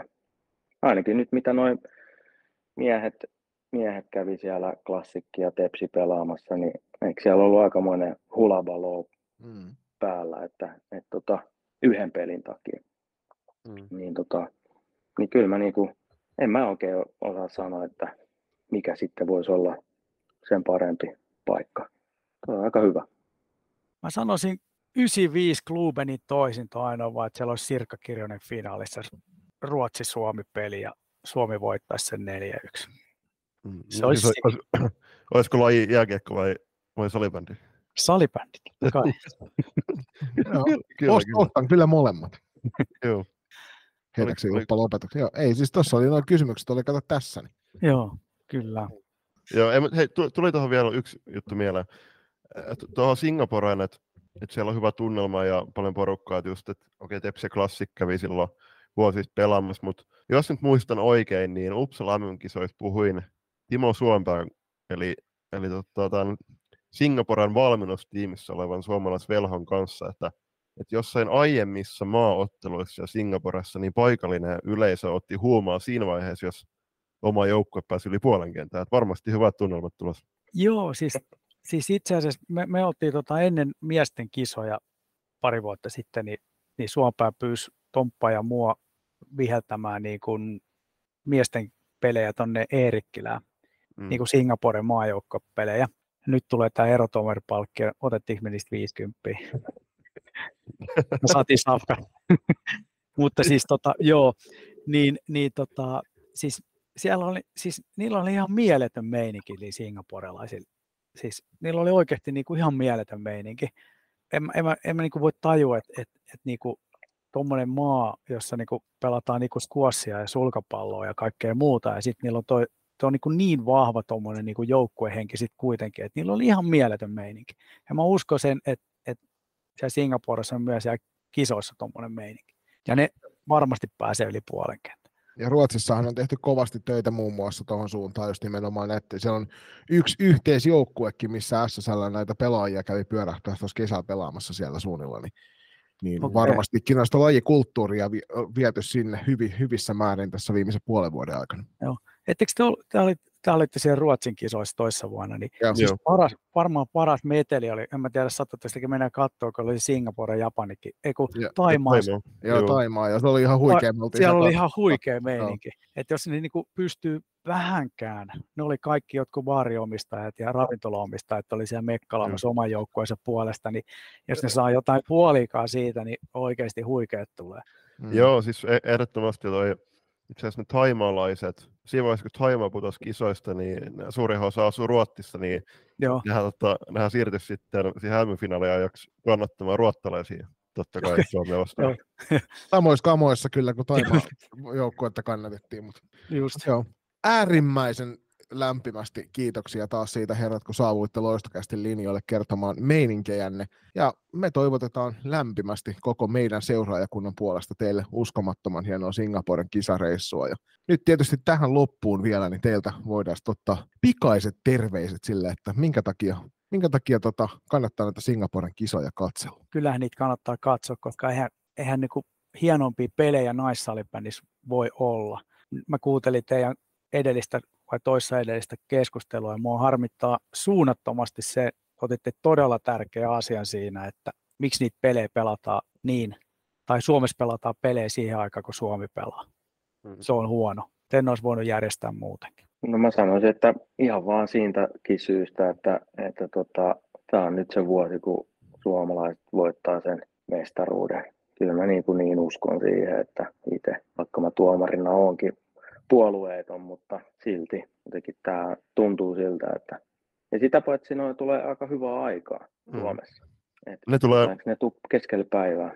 joo, abo, siis ne tulee siihen aikaan, kun jossain, jossain T21 tai T16 SM-sarjan ottelussa suoritetaan jotain ensimmäistä keskialoitusta. Okei, aina tulee just siihen aikaan. Joo, se, on just Eli, eli, eli, te, eli teillä, on, teillä on läppäri siinä, valmentajapöydällä auki, että katsotte, me, katsotte me, ollaan siinä. so, me ollaan sovittu, että me että katsotaan ensin, ensin Suomen ottelut ja sitten vasta ruvetaan pelaamaan. Niin just. Joo, ei se haittaa. Tuomarit tykkää, kun turnaus on myös neljä tuntia.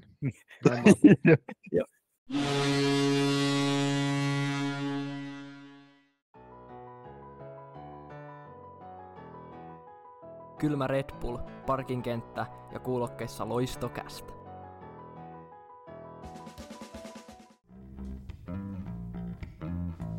Yhtä ulalla kuin mummo kuutamolla ilman sukkapuikkoja.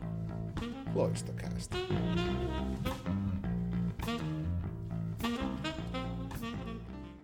Kolmas erä alkaa tuttu tapa Junnu-katsauksella, ja tähän Junnu-katsaukseen on otettu myös noita aluesarjoja T16 puolelta. Joo, aloitellaan tuolta T21 puolelta joka tapauksessa. Tänään sunnuntaina taas nauhoituspäivänä niin pelataan useampi kamppailu. Siellä on hienoja otteluita, muun muassa Virmo vastaan Northern Stars on semmoinen, mikä itseä kutkuttelee kyllä varmasti striimin välityksellä seurata. Sen lisäksi tietysti meille, meille semmoinen tärkeä ottelu FPC Turun toiminnan, nyt on klassikin ja FPC Turun tekeminen ja klassikin ylivoiman näkeminen tulee olla kyllä mielenkiintoista, mutta ylemmässä jatkosarjassa, alemmassa jatkosarjassa nyt on pelejä takana joukkueella kahdesta nollaan. Eli tänään valtaosa joukkueesta, tänään kaikki joukkueet saavat ensimmäisen pelin viimeistään niin kuin itselleen, mutta vakuuttavimmat lähdöt tuolla. Tietysti klassik ensimmäinen peli 6-0 voitto Virmosta. Oli itselle vähän yllätys, että klassik oli Virmoa noinkin paljon edellä siinä pelissä. Öö, Sitten taas alemman jatkosarjan puolella niin johdossa on tällä hetkellä KV, joka on pelannut kaksi peliä. Ja siellä maaliero on 11-7 kahden voitetun ottelun jälkeen, eli heillä siis tosiaan kuusi pistettä. O2 Jyväskylällä tällä hetkellä olemassa jatkosarjassa on kolmanteen kahden pelatun matsin jälkeen maalieron plus minus nolla, eli 10-10. Veera Märkällä jatkaa kovaa menoa Vilja Kuutniemen kanssa tuolla ylemmän jatkosarjan pistepörssissä. Siellä on Veera Märkällä 0 plus 3 ja Vilja Kuutniemellä 2 plus 0 alemman jatkosarjan kärjessä sen sijaan O2 Jyväskylän Sienna Sivelä, joka on tehnyt kahteen pelin 3 plus 2 tehopisteet. Seuraavan T18 jatkosarjat.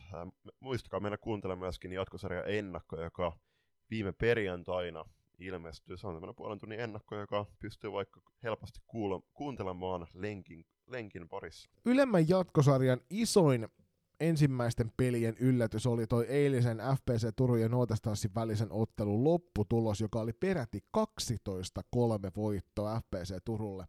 Me oltiin Julppa sun kanssa livenä paikan päällä katsomassa tuota ja näytti siltä, että Northern Stars tuli pelaamaan ihan eri ottelua kuin FPC tuli. Joo, klise, kliseinen sanonta, että Norssi ei edes saapunut paikalla matsiin. Ja en tiedä, siis ei hirveästi ollut kuitenkaan poissaoloja, ainakaan mitään nimekkäitä poissaoloja. Kyllä No siitä top, top 10 niin kolme kappaletta pelaajia oli veke tuossa joka tapauksessa, mutta siis kyllä, ei sen pitäisi silti vaikuttaa tekemiseen mm. niin paljon, että yhtäkkiä niin. olet miinus yhdeksän maalia niin, niin, nimenomaan näin, että et ei ollut kyllä Norsilla mitään pallaa siinä, ja vähän erikoisia ehkä valmennuksellisia ratkaisuja, että toisen erän alussa lyhyen ajan sisään kolme neljä maalia, miksei valmennus ottanut aika lisää siinä vaiheessa. Äh, maalivahdit vaihdetaan yhtäkkiä kesken kaiken ilman mitään Äh, selkeä näkyvää briefiä siinä vaiheessa, eli tuossa matsissa niin pal- paljon oli myös parannettavaa siellä vaihtopenkin takana, toki ei joutu itse siellä, mutta mut itse olisin ottanut aika... Olisi ollut vielä, enem- olisi ollut vielä enemmän parannettavaa kyllä, varmaan siellä Kyllä, mutta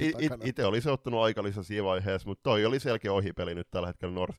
Ta- tässä, tässä tapauksessa Northilta ja ei, ei mitään BC pois ottamatta, BC oli siinä loistava ja Sanni Kivikoski maalissa, niin kolme päästetty maali tossa, niin erittäin hieno suoritus. Joo, ja ansaittu, ansaittu valinta myöskin ottelu parhaaksi pelaajaksi. Sen lisäksi niin kuin todella, todella, todella näkyvää tekemistä Olivia Kurpalta, joka oli tuossa ykkösketjussa nyt hieman uusittu se BCn kokoonpano, että se ykkösketju oli uudessa muodossaan, niin hän oli kyllä semmoinen liimapelaaja, joka piti sen ketjun tekemisen kasassa ja oli todella hyvällä pelipäällä. Et näiltä iso onnistumisia tietysti taas kerran mie, meidän Stigel neljä maalia. Vähän niin kuin puoli vahingossa tuntuu aina yhtäkkiä omailla vapaana ja pallo on sisällä. Et tuu, oliko, kysyin itse asiassa meidän isältä pelin jälkeen, että oliko neljäs peräkkäinen ottelu valtakunnallisessa sarjassa, missä hän tekee hattutempun, niin taisi olla aika lähellä toisia ottelunostoja vielä, niin Classic voitti rankat rankat 11-3, äh, ihan selkeä, selkeä pässin lihaa niin sanotusti, ei, ei ollut mitenkään yllätys toi tulos. Sitten Tigerit, Blackbirds ja Viiremon välinen matsi päättyi Viiremon 11-8 voittoon, ja siitä Twitterissäkin, tai Twitterissä oli, ja eräs loistokästin kuulijakin nosti hyvin esiin, että siinä oli paljon parannettavaa myöskin puolustustekemisestä, erityisesti molemmilla joukkueilla tässä tapauksessa. Joo, ja siis jos me katsotaan sitä nopeasti tuossa, että vedot maalia kohti meni sillä tavalla, että, Virma ampui 34 kertaa ja Tigerit Blackbirds 26 kertaa maalia kohti, eli siellä on kirjaimesti myös ollut aika avoimien ovien päivät tuossa pelissä vetojen kohdalla. Oli varmasti viihdyttävä, viihdyttävä seurattava noille 30 ihmiselle, kun olivat vaivautuneet tuonne Tigerit Blackbirdsin kotiluolaan katteleen tätä peliä. Mä olisin itse toivonut, että siellä olisi toki ollut enemmän väkeä, mutta 8-11. Ei noita tuloksia ihan joka päivänä. Alemmassa jatkosarjassa Nipakos SP Vaasa aloitti sarjan 8-2 voitolla SP Pro Vihdi salibändisusien yhteisjoukkueesta. Puolestaan SPV, SPV Pelikans-matsista on nostettava se, että Pelikanssa oli pitkään tuossa johdossa, se 0-1 maali tulee joskus 3-8 peliminsan kohtaa, ja SPV sitten meni, tuli rinnalle ja ohi päätöserässä. Ää, Tässä olemassa jatkosarjassa vain kuusi joukkuetta, niin Faktor ja Pirkat myöskin aloitti kautensa. Faktor otti hienon 5-4 voi, vierasvoiton Pirkkalasta. Joo, ja tällä hetkellä voidaan silleen kevyesti taputella itseämme selkään sillä yhden pelatun ottelun jälkeen sarjassa, niin meidän ennakkoon kaavailemat kova ja faktor on nyt sijoilla yksi ja kolme. Eli nyt vielä näyttää hyvältä, katsotaan sitten mitä kohta tuleman pitää. Kyllä. Ylämä jatkosarja pistepörssi ykköspaikkaa pitää hallussa tällä hetkellä Vilja Kuutniemi Klassikissa 4 plus 2 THL. Sama pistemäärä on Tiger Blackbirds, Blackbirdsin äh, Jona Pylväisellä ja kolmantena Niikä Kerava, Vantaa Kerava yhteisjoukko, jota Vanessa Borström 2 plus 3 THL. Luikun siskokset oli kovassa vauhdissa tuossa ensimmäisessä pelissä. Sara luikku 1 plus 3 tehoilla ja Rosa luikku 1, 3 plus 0 tehoilla. Heidän ketjukaverinsa Kiira Puron takaa siinä sitten kolmantena pistepörssissä tehoin 1 plus 2. Sitten kohti T16 Etelä-Suomen aluesarjaa ja siellä on tällä hetkellä pelattu neljä matsia. Tuossa on kymmenen erinomaisen hienoa joukkuetta. Mainitsemansa arvosta on, että siellä on kaksi Oilers-joukkuetta, eli Oilers ja Oilers Next Generation. Ää, Tiedo, tiedotettakoon Ja kaksi myöskin- Blackbirdsin joukkuetta myös.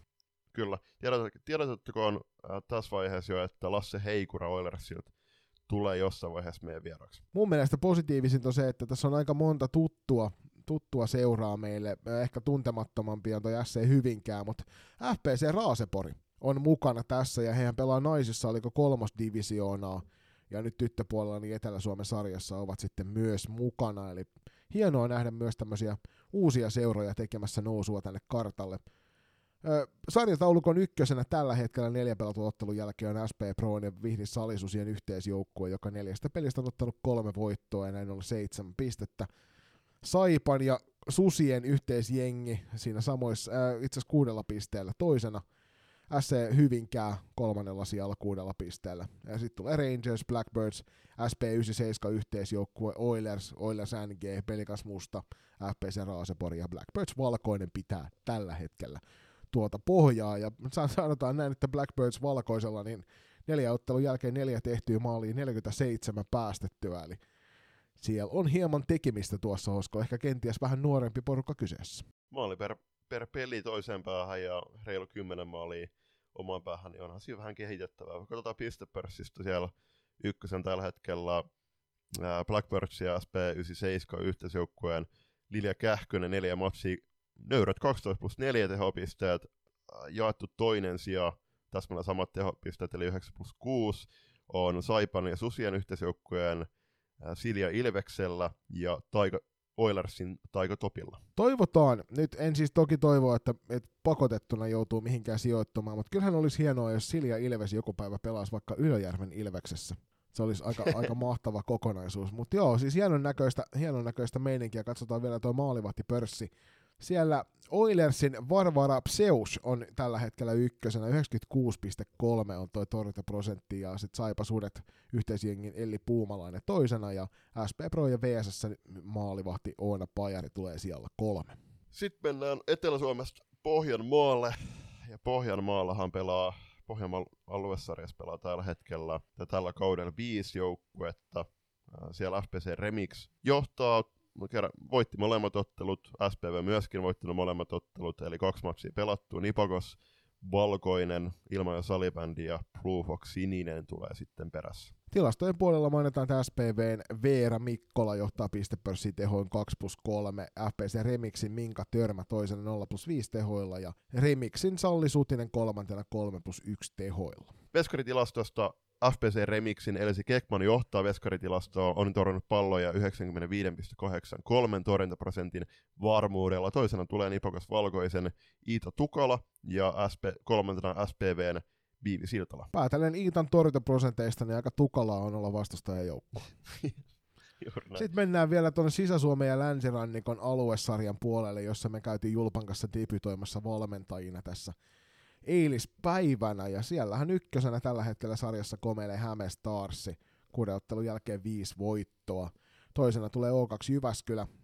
myöskin samoissa kymmenessä pisteessä. Kolmantena FPC Turku, jälkeen tulee Aspi Pöytyän yhteisjoukkue, toi kakkosjengi nimenomaan ykkönenhän siellä pelaa valtakunnallista sarjaa Pirkat Blue, siellä viisi, TPS siellä kuusi, SPT Papo siellä seitsemän, Salpa ja Lajun yhteisjengi siellä kahdeksan, Leki Vesvin yhteisjengi siellä yhdeksän ja Ylöjärven Ilves siellä kymmenen. O2 Jyväskylässä täytyy sanoa, että maaliero 41 kuuteen pelattuun matsiin, niin peli selkeästi toimii. Toimii sama Hämestars kuuteen matsiin kuitenkin 10 pistettä, niin hyvin pyyhkii, mutta pyyhkikö. Mennään pistepörssiin. Siellä Aspi Pöytyä kakkosjoukkueen Erika Laaksonen, joka ei valitettavasti eilen ollut pelillä paikan päällä. Johtaa pistepörssi neljän matsiin, 3 plus 7 tehot. Toisena Leki Vesvin, Enni Kuusjärvi, 7 plus 2 tehopisteet. Ja mainitaan vielä kaksi seuraavaa nimeä, jotka ovat myöskin 9 pistettä keränneet, eli O2 Jyväskylän pari viikko, pa, pari valjakko, Hailey Parker, 6 matsiin 6 plus 3, ja Meiju Hämäläinen 4 plus 5 tehot. Maalivahti puolella puolestaan no jostain kumman syystä Anni Haataiselta Hämestarsilta puuttuu täysin torjuntaprosentti, otetaan, otetaan tuosta sitten varmuudella joukku, maalivahti, jonka tiedän, että on, on onnistunut hyvin, eli Moona Riikonen TPSstä, joka on neljässä pelissä todennut kymmenen kertaa ja ottanut sata pinnaa kiinni, koska Milla Heinohan ei ole tässä sarjassa pelannut nyt hetkeen, niin mä en ole ihan aivan varma, että mikä on toi hänen todellinen prosenttinsa, mutta hän on myös sadassa prosentissa sitten siinä Saara Leväaho sekä Iida Andreas ja toinen Hämestarsista, toinen O2 Jyväskylästä löytyy sitten myöskin tuolta kärkisuunnilta. Sitten lähdetään seikkailemaan kotimaan ympyröistä kohti ulkomaita. Ulkomaan kiertue on jälleen täällä. Pysähdytään eka tuonne Tsekin extra liikaan, niin siellähän on täällä, tällä kaudella nyt kaksi suomalaista pelaajaa, eli Mirva Naavo siirtyy tuonne Jodavin riveihin ja Neil Baumgartner jatkaa Olomokin riveissä. Joo, ja tällä hetkellä sekin ekstra liikaa johtaa Jordov, joka on kahdeksasta pelistä voittanut seitsemän, ottanut näin ollen 21 pistettä. Toisena tulee Ostrava 19 pisteellä, Vitkovice, Olomouc, Stresovice, Bohemians, Bulldogs, Brno ja Zidenice on tällä hetkellä noin loput playerijoukkueet. Player alapuolella Liberec, Trinec ja Snoimo. Ja katsotaan vielä noin pääpistepörssitekijät, niin siellä meillekin hyvin tutuksi tullut Bruhachkovaa ja Balreihovaa porukka on tuolla pistepössin kärjessä. Bruhachkovaa ottaa tällä hetkellä 20 pisteen tehoilla pitää tuota ykköspaikkaa. Ja Balreihovaa, joka kyllä EFTllä vei sekä mun että Juliuksen sydämen kentällä, niin 12 plus 6 tehopisteillä on siinä toisena, samoin kuin Klubalova, joka Liberecin painossa hyökkää.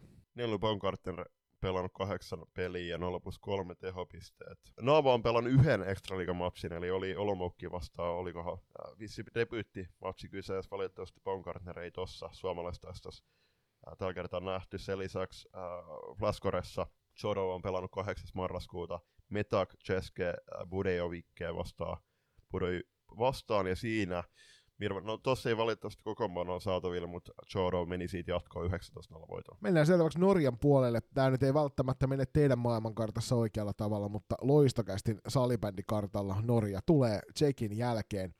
Eli siellä meidän, meidän erikoistarkkailussa tietenkin suomalaiset pelaajat, eli Minni ja Heininen sekä Aino Juntunen. Heiniseltä hän puhuttiin tuossa, että hän, hän siellä alkuvaikeuksien jälkeen pääsi Östensun kanssa pikkuhiljaa vauhtiin.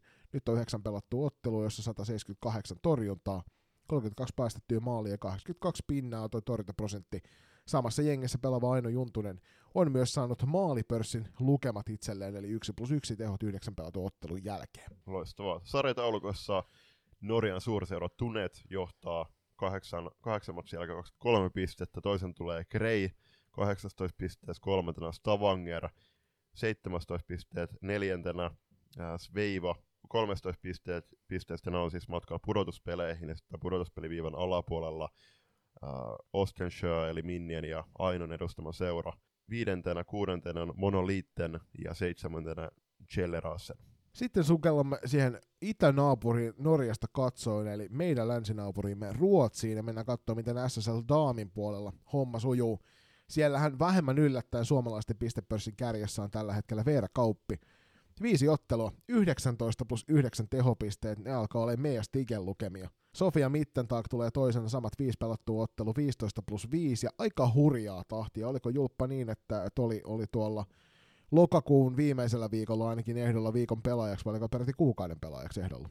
siinä oli niin syys-lokakuun ku, lokakuun pelaajaksi oli, oli tota, siinä yhdessä kahden muun pelaajan kanssa. Oona Kauppi tulee kolmantena piste, suomalaispistepörssissä, eli viiteen matsia 10 plus 8. Iida Mettälä Römpyystä 3 plus 3 tehoilla.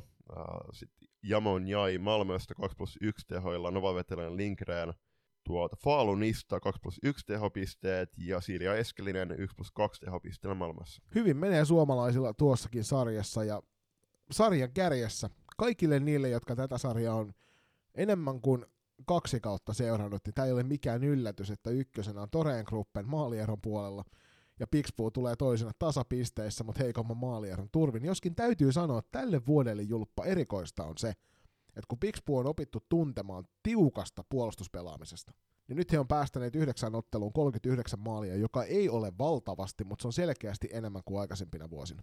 Joo, se, se pitää paikkansa. Täytyy nostaa toi Pixpoon ja Torrengruppenin keskinäinen ottelu. Pelattiin toinen marraskuuta. Sehän päättyi Torrengruppenille 7-6. Ja Pixpo oli johdossa, johdossa vielä päätöskympille mentäessä 6-2 ja Torengruppen sitten Nove Rajona johdolla tuli tasoihin ja ohi sitten reilu seitsemän minuutin sisään. Rönby tulee siellä 3 18 pisteellä, TBY Lund samoissa pisteissä, siellä on 4 ja 5, Falun löytyy sieltä 6, Endre sieltä 7, Malmö sieltä 8, Varberg sieltä 9, Kalmarsund sieltä 10, Muura, Lokkeryd, Mariestad tulevat siinä sijoilla 11 ja 12, ja tällä hetkellä putoamisuhkassa olevat Karlstad sitä Åkersberga. Joo, o, nämä on sinänsä suomalaisille hyvinkin tuttuja seuraa, eli Karlstadissa Ulla Valtola pelasi viime kaudella R-edustuksella ja Åkersbergassa on muun muassa Jenna Taivaloja pelannut aiemmin ja Krista Nieminen kävi myöskin siellä siellä esiintymässä viime kaudella. Toi on kyllä semmoinen sarja, että jos mahdollista, niin laittakaa ihmeessä sieltä tilauksen se SSL Daami, koska se on todella hieno, hienoa seurattavaa toki sarja. Pistepössin ykkönen Veera Kauppi tutuilla teholla, mitkä tuossa jo mainittiin. Toisena tulee joukkuekaveri Emeli Vibruun 11 plus 17 tehoilla. Sofia Mittentag löytyy sieltä kolme, siellä on neljä, Jelle Beksted. Endreestä pistepörssin tehoilla 11 plus 9 ja Sofia Juasson Toreen Gruppenista täydentää top 5 tehoilla 15 plus 3. Viimeisenä ulkomaankiertueella tällä kertaa käsittelyssä Sveitsin Little Unihockey Prime League, jossa pelaa tällä kaudella neljä erinomaisen hienoa suomalaispelaajaa. Gluten Dietlikon Jetsin riveissä Taimi Mikkola, Sara Piispa ja Krista Nieminen ja Floorball Ridersin riveissä Annika Hautajärvi, joka oli loistakasti vieraana reilu about kuukausi takaperin, minkä kuuntelemaan Annikon kanssa tehty haastattelu. Tässä on tosi surullista tässä sarjassa se, että he eivät saa, ilmeisesti on ottaneet torneopaljon tämän tilastoinnin, koska maalivoittitilasto on mitä sattuu ja niitä ei tällä hetkellä itse näytetä ollenkaan, joten Krista Niemisen tilastoja meillä ei ikävä kyllä ole, mutta Sara Piispa 6 plus 2 tehot ja Taimi Mikkola 0 plus 1. Annika Hautajärvi sen sijaan tuossa itse pääliikassa on vielä pisteitä. Syuk johtaa tällä hetkellä Prime League Womenia. Kuuden pelin jälkeen kuusi voittoa, 18 pistettä. Itse asiassa hassusti merkittynä tämä sen takia, koska Zolbrück on kahdeksan pelin ottanut kuudesta, kuusi voittoa ja yhden tappio jatkoajalla. Ja he omaavat 19 pistettä, mutta jostain kumman syystä Flashcore päätti näyttää ne väärinpäin, eli mä otan tämän uudestaan. Zolbrück johtaa Prime League Womenia kahdeksan pelin jälkeen kuusi voittoa, yksi tappio jatkoajalla, 19 pistettä. Zyk tulee siinä toisena kuuden ottelun jälkeen puhtaalla pelillä 18 pisteellä. Suomalaisedusteinen Gluten Didikon Jets 13 pisteellä sijalla kolme, Chur tulee siellä neljä, Winter Tyr siellä kuusi, Lauppen siellä viisi, Ober, Unihokki Berlin Roverland siellä seitsemän, Ben Burgdorf Wizards siellä kahdeksan, FP Riders siellä yhdeksän ja Argera Giffers siellä 10, ja näistä sitten nämä kaksi viimeistä, eli Raiders ja Giffers on sitten vaarassa pudota alaspäin tonne NLBn puolelle. Kyllä. Onkohan Bern Burgdorf, Burgdorf Wizards äh, Kuopion velho kummiseura? Pitäisi ehdottomasti jonkinnäköinen seuravaihto ainakin näiden kahden välillä pistää pystyyn, koska sen verran samanlaisia. Molemmat varmasti pelaavat vielä tylypahkassa. Eli lippumässä voi. niin, tai tylypahkahan on tietysti, no, varmuudellahan sitä ei ole kerrottu missä se sijaitsee, mutta sehän kun se kuuluu sinne mai, maagiseen ulottuvuuteen, niin se voi sijata Julius missä tahansa, myös sinun sisälläsi. joulumaa löytyy jokaisen sydämestä, mutta ei, ei ihan vielä. Eli tota, mennään siis ennen, ylipäätään ennen joululomalle lähtöä niin naisten Suomisarja käsittely. Siellä on pelattu kolme turnausta naisten Suomisarjan lohko Aassa. Se, jokaisessa itse asiassa A- ja B-lohkossa on seitsemän hengiä ja sitten tuossa C-lohkossa on kahdeksan joukkuetta. A-lohkon ykköspaikkaa pitää hallussaan yhdessä ISPn kanssa. SSR on Team Sastis, kolmantena Hahen kolmosjoukkue, nimi velvoittaa kolmas sijaan, neljäntenä MIG, voisi tulla mieleen joku Iso-Britannian turvallisuuspalvelu, mutta tämä on salibändin joukkue Tampereelta. Viidentenä on Sievi Sisu, kuudentena SP Vaasa ja seitsemäntenä Tampereen Gunners. B-lohkon kärjessä puolestaan yhdeksällä pisteellä kuuden jälkeen FP Factor, toisena tulee Salpa Raumalta, O2 Jyväskylän kakkosjoukkue siellä kolme, Klassikin kakkonen siellä neljä, SPS Rupu siellä viisi, SPS Tamppu siellä kuusi ja RSS Panthers sieltä loistokästinkin taajuudelta hyvinkin tutusta Riihimäeltä siellä seitsemän. C-lohkon kärkipaikkaa pitää hallussaan HIFK, yhdeksällä pisteellä samassa pistemäärässä on pelikanssa SP, kolmantena SP Pro on kakkosjoukkue, neljäntenä Hämestars, viidentenä AFC Campus, kuudentena SPS Vantake, seitsemäntenä Blackbirds ja kahdeksantena Imatra Voima. Pistepörssin kärkisijoilta löytyy hyvinkin tuttuja suomalaisia salibändilegendoja. Top 5 mahtuu näitä min, minun mielestäni jopa kolme kappaletta vähintään. Tuuli Koskinen johtaa Haen kolmasjoukkueen loistava hyökkää tehon 9 plus 6 eli 15 pistettä. Toisena tulee SPS Rupun Nina Rantanen 6 plus 7 tehopistettä neljään otteluun. Samaisen joukkueen Katri Luomaniemi neljään ottelu 9 plus 3 tehopisteet. Hae kolmosen Henriikka Päkkilä siellä neljä, kuuteen ottelu 9 plus 3 ja Elina Kujala SP Brown kakkosjoukkueesta. Neljän ottelun jälkeen 7 plus 5 tehopisteet. Mielenkiintoisena nostona tuossa muun muassa viime kauden vielä F-liigan puolella on nähty Sarita Kuljun-tausta MIGn paidassa myöskin. On ja SPS Rupun loistavan legenda kaksikon täydentää Sanni Nieminen, joka on neljän matsin tehnyt 3 plus 6 tehot, eli en tiedä kuinka monessa matsissa on pelannut sitten kolmikkona, mutta mie- siis miettikää jokainen Rantanen, Luomanen, Nieminen, hyökkäyskenttä, niin ihan jäätävä, jäätävä, jäätävä, jäätävät nimet Suomi-sarjaankin, siis varmasti myös olisi divariin, mutta siis erittäin hienoa, että ovat menneet kasvattiseuraa pelaamaan. Maalivahtipörssin kärjessä puolestaan SSR Team Sastiksen Emmi Hokkinen, joka kahteen peliin on päästänyt tasan nolla maalia. 100 prossaa, todennäköisesti prossa samana tehnyt MIGn Tuija Kaukovirta, joka on kuuteen otteluun merkitty, mutta ei selkeästi niin montaa peliä ole pelannut kuin torjuntoja on seitsemän kappaletta, sata prossaa on hänelläkin tuo, ja kolmasen täydentää Hahe kolmasen Krista Määttä. Ja tässä, tässä oli tämä päättynyt viikonloppu, oli siinä mielessä erikoinen, että kaikki seurat ei pelanneet F-liigassa, niin sehän nyt avasi hienon mahdollisuuden muun muassa Silva Jääskeläiselle tähän debyytti Suomi-sarjassa.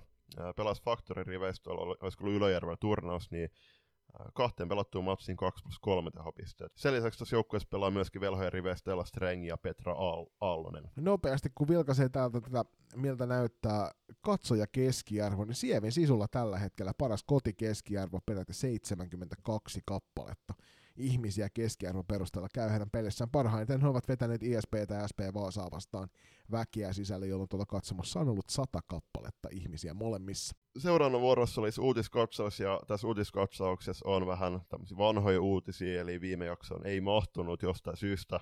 Petri Kettunenhan nimettiin Salipäniliiton uusvanhaksi huippurheilujohtajaksi, ja miksi tämä on uusvanha nimitys, niin hän on toiminut Salipäniliiton huippurheilujohtajana jo aiemmin vuosina 2015-2017.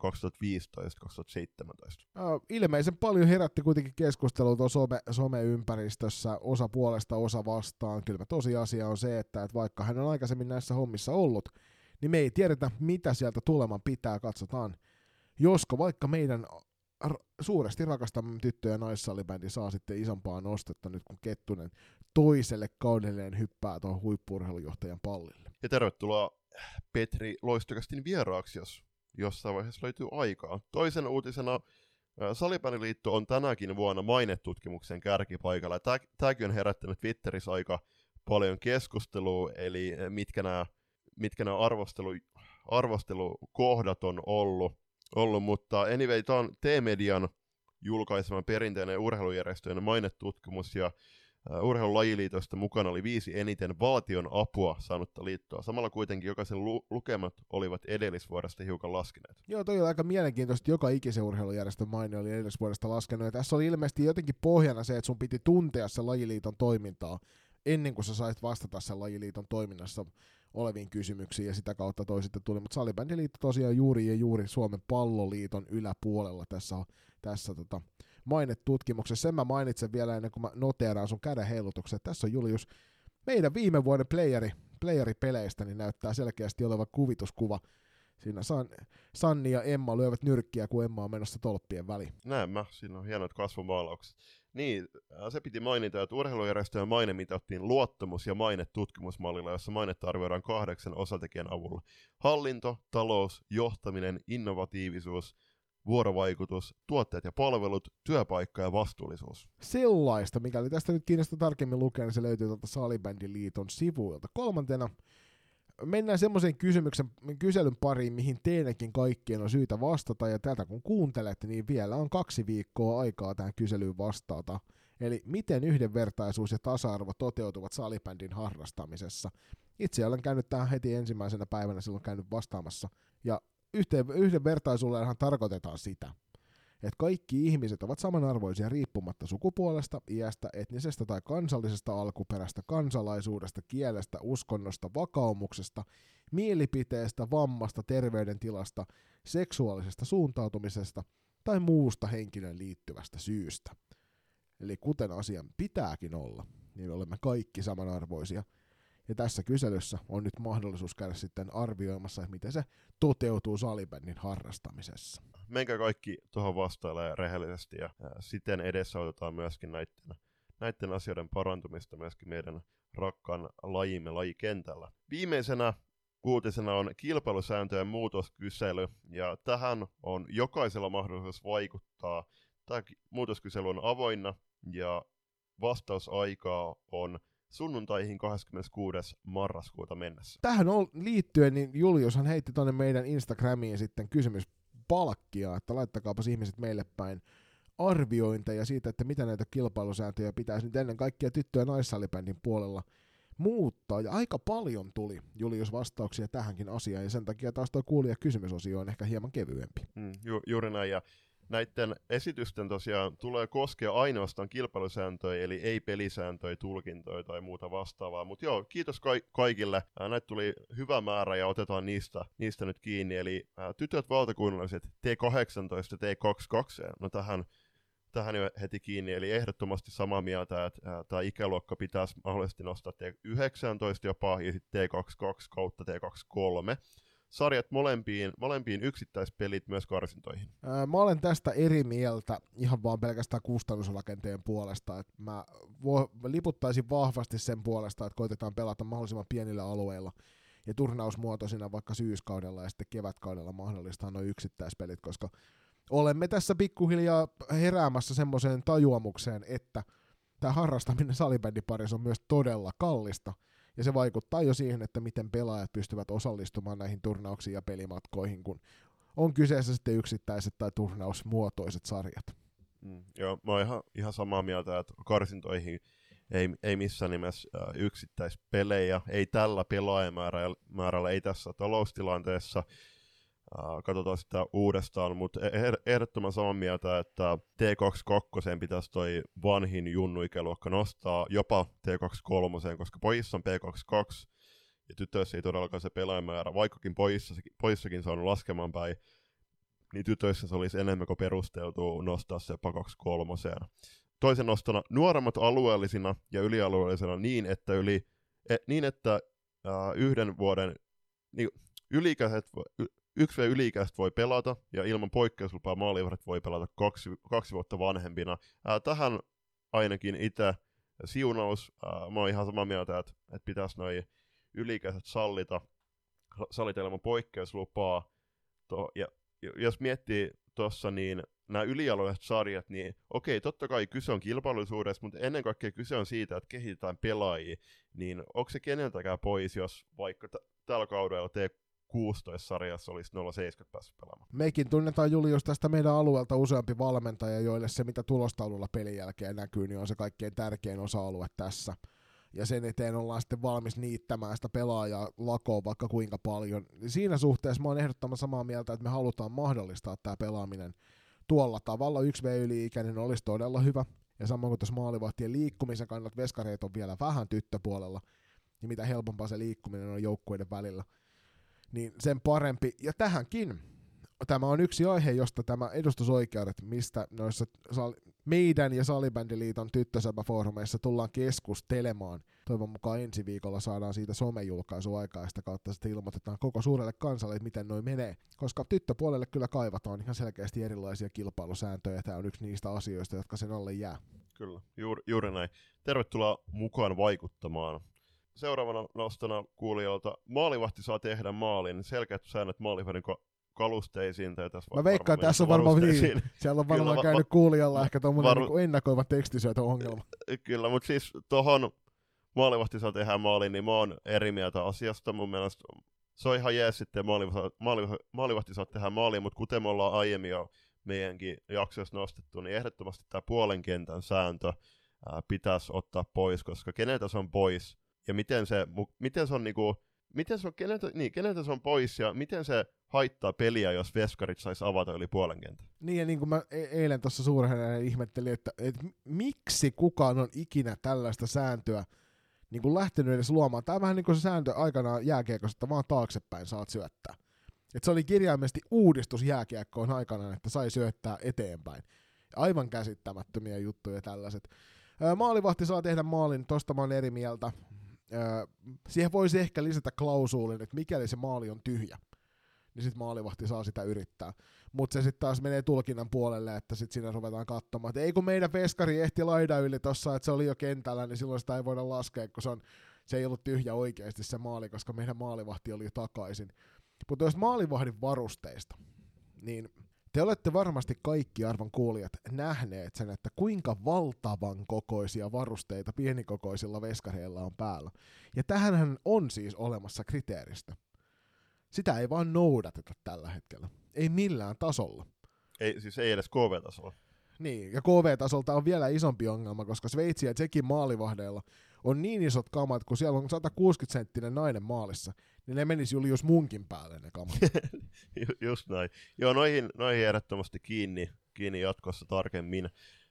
Ilman maalivahtia pelatessaan tulisi helpommin rankkari, jos rikkoi vastustajaa ja kunne hyökkää.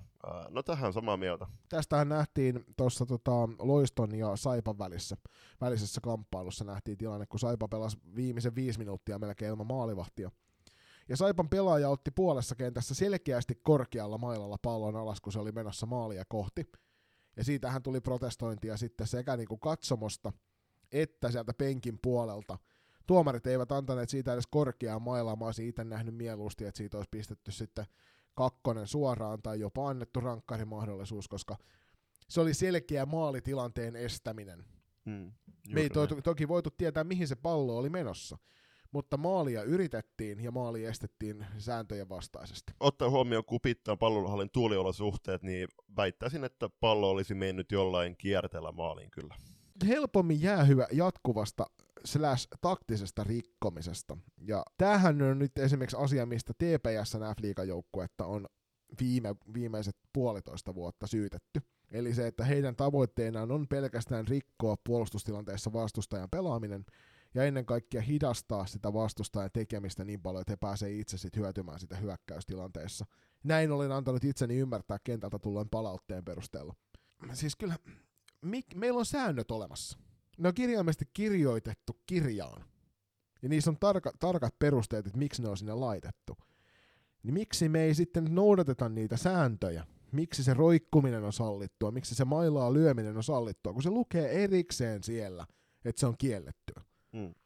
Miten me voidaan valita vain jotkut tietyt säännöt ja sitten ottaa toiset säännöt on sellaisia, että, että niin kuin, tätä ei tarvitse ottaa huomioon. Hyvänä esimerkkinä eilen hallilla keskustelin erään toimihenkilön kanssa siitä, että nykyään tuntuu, että kolmen metrin etäisyys vaparista on asia, Joo. joka on niin kuin häilyvä raja. Kyllä. Ja kun sehän lasketaan siitä, missä sun maila on. Mm. Ja vaikka sä olisit itse kolmen metrin päässä, sun maila on puolentoista metrin päässä, niin se on väärä etäisyys, mutta kun sitä ei vihelletä enää. Joo, e- ehdottomasti. Ja tossa niinku, et ei, sit kun puhutaan kanssa niinku tuomarilinjasta, että ne vaihtelee eri peleissä, niin ei se pitäisi vaihdella. Et selkeät mailan, mailan rikkomiset, mailan lyömiset, mailan nostamiset, niin ne surutta pois. Kyllähän me nyt halutaan ennen kaikkea, että salibändi on taitopeli. Ei se ole sitä taitopeli, jos siellä aletaan jotain miekkailu har- harrastamaan kesken kaiken. Eli sel- selkeästi kaikki noi, niin kuin kuulija hyvin sanoi, niin taktiset rikkeet pois. Ja hän nosti muun muassa tässä samalla heti perään, että roikkuminen selkeämmin jäähyllä pois, se on täysin taktista rikkomista. Täysin samaa mieltä, roikkumisella pyritään hidastamaan vastustajaa, vastustajaa ja sitä kautta ristämään pallo, pallo, niin ehdottomasti nämä pois. Ja liittyen siihen ensimmäisen erän keskusteluun niistä polvivammoista, niin myöskin se, että sä käännät takapuolesi tai jalkasi siihen eteen, kun kaveri tulee ohi, niin näihin ehdoton kielto. Se on ihan sama, vaikka se on yhteneväinen juoksulinja ja siinä katsotaan silleen, että se on,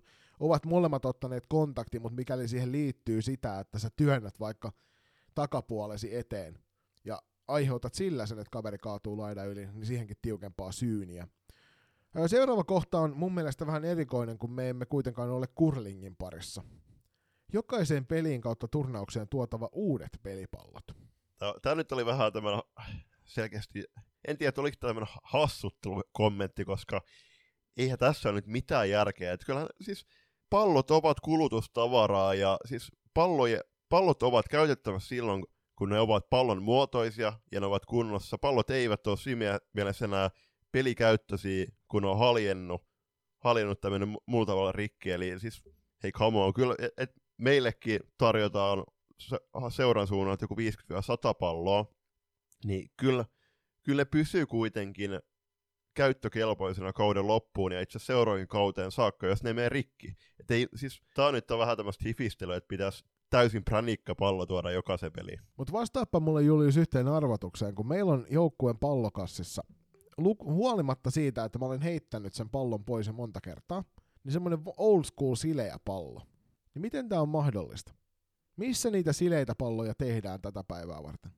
Se on musta tosi kummallista, koska ne sileät pallot on ollut historiaa jo pitkän aikaa. niin. se on, se on hyvä, hyvä kysymys, että se on selkeästi joku, joku nostalgikko, äh, haluaa haluu ikään kuin joukkueen sit viedä aikamatkalla aina, aina siihen aikaan, jolloin jolloin pelattiin palloilla, millä ei pitäisi pelata nykypäivänä. Niissä, ei ollut, niissä oli ilmanvastus, täys ilmanvastus, niin se lensi hitaammin nykyään. Noin kato nämä nykypallot, niin ne menee niin paljon lujempaa, kun niissä ei ole nypylöitä, tai niissä vanhoissa ei ollut nypylöitä eikä mitään ilmakanavia. Niin se ei lähtenyt edes pyörimään oikealla tavalla. Vi- toista viikon nostona kuulijoiden suunnalta, että vastuujoukkueen on huolehdittava peleissä myös laitojen suoristamisesta. No, tähän niin äh, ainakin lauantaina tuolla Boat Cardinal siellä ylialueellisessa aluesarjan turnauksessa, niin kyllä katsojat hyvin reagoi. Sama myöskin SP Turun Norssi T18-peleissä, niin kyllä hyvin katso, katsoo myöskin sieltä, kun laidat meni alemmas, ja tässä tapauksessa se katsomon puolen laita, niin kyllä he hyvin nosti sen. Eli ei tässä nyt sinä täydy mitään kaukolopartia tuoda, että kyllä se mun mielestä on hyvin sujunut, mutta jos se varsinkin, että tämmöinen kaukolon puoli, se katsomon laita, niin ehdottomasti siis, no, kyllä kats, katsojat hyvin on ainakin niissä matseissa, missä mä oon ollut paikan päällä, niin hyvin nostanut sen. Ja sitten taas, kun jos se menee vaihtopuolen puoleiset laidot ylös, niin ei se nyt ole hirveän suuri vaiva, että se ne vaihtopelaajat siellä pen- penkin päässä nostaa sen. Varsinkin kun on usein syynä siihen, että se kaatuu. Mä siis ainoastaan niissä tapauksissa, jossa, jossa tota, johtuen siitä, että se kaukalopartio puuttuu, niin menee ikuisuus sen nostamiseen. Niin sit mä ymmärrän hyvin sen, mutta kuten sanoit, niin jos katsojat ja pelaajat on valmiita tekemään töitä sen homman eteen, niin sit se ei ole ongelma. Viimeinen kysymys, tai oikeastaan kommentti liittyen näihin asioihin. Tämä ei varmaan, mä en usko, että on kilpailusäännöissä suoraan, joten tähän et voi vastaamisessa tai tuossa kyselyssä vaikuttaa, mutta samari tuomarit, sama tuomaritaso vaadittava sukupuolesta riippumatta, samaa tasoa kuin verrataan junnuja. Eli jos T16, P16 pelaa, niin samalla tasolla pitäisi olla tuomarit. Nyt tytöt kärsii siitä, että peleissä on heikkoja tuomareita. Ja tähän ehdoton, ehdoton niin kuin peukku, hatunnosto, kaikki mahdollinen, koska me olemme nähneet tässä jo tämänkin syksyn mittaan se, että valtakunnallisen sarjan pelejä on viheltämässä sellaisia herrasmiehiä, joiden ei pitäisi olla enää näissä hommissa ollenkaan mukana, koska toi peli T16-ikäisissäkin on jo aika nopea. Joo, mä, mä oon ihan samaa mieltä, että se on ehdottomasti tää, tämä sääntö voimaan ensi kaudeksi, koska kyllä se on myöskin herättää arvostusta sitten niin molempia sarjoja kohtaan, jos ja kun heillä on saman tasoiset tuomarit. Että tämä ei ole kuitenkaan, nyt esimerkiksi T16 aluesarjat, puhumattakaan valtuukunnallisesta sarjasta, niin ne ei ole sarjoja, missä opetellaan sitä viheltämistä tai sitä pelivauhdissa mukana pysymistä, vaan siellä pitää olla alussa saakka hereillä ja sitä kautta olla myöskin sen ottelun tasoisia tuomareita. Aivan, aivan ehdottomasti. Näin mennään vielä loppuun tähän kuulijakysymysosioon. Ja nyt me otettiin kaksi kappaletta kuulijakysymyksiä mukaan sen takia, että, että toinen näistä on asia, joka on meille lapsuudesta, nuoruudesta tuttu, jota ollaan myös sosiaalisen median puolella nostettu esille. Ja toinen on semmoinen, mikä tapahtuu juuri nyt para-aikaa tuolla Eerikkilässä ja haluamme näin ollen siihenkin myös oman aikansa keskittää. Mutta Julius, olemme molemmat ansiokkaasti nostaneet koulukiusaamisesta ja kiusaamisesta ylipäänsä ja sen vaikutuksista meihin nuorempina niin somen puolella juttuja esille ja myös tänä syksynä taas kun oli tuo koulukiusaamiskampanja, niin tämä aihe nousi ajankohtaiseksi. Oletko nähnyt oman joukkueesi sisällä, joukkueiden välillä, omassa seurassa tai toisissa joukkueissa niin kiusaamistilanteita?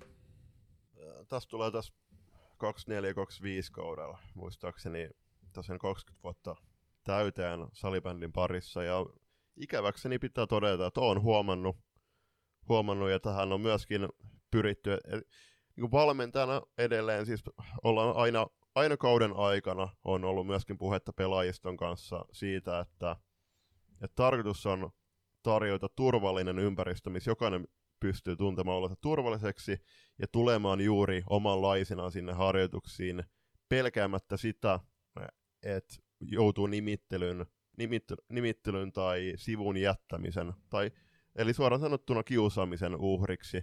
Eli, eli tuohon vielä kiusaamisjuttu, että me ollaan Jonin kanssa nostettu meidän taustoja esiin, niin täytyy siis se todeta, että vaikka mä itsekin laitoin siihen mun postauksen silloin, että sosiaalisen äh, luonteeni puolesta, niin mulla on aina riittänyt kavereita, äh, mutta mä oon tällä hetkellä kolmekymppinen, niin kyllä mä itse, siis mä yhä muistan äh, niitä hetkiä, että mä oon esimerkiksi mennyt yläaste, yläasteelle tutustumaan, ja mun kaverin isoveli on totta, kiusannut mua silloin. Mm.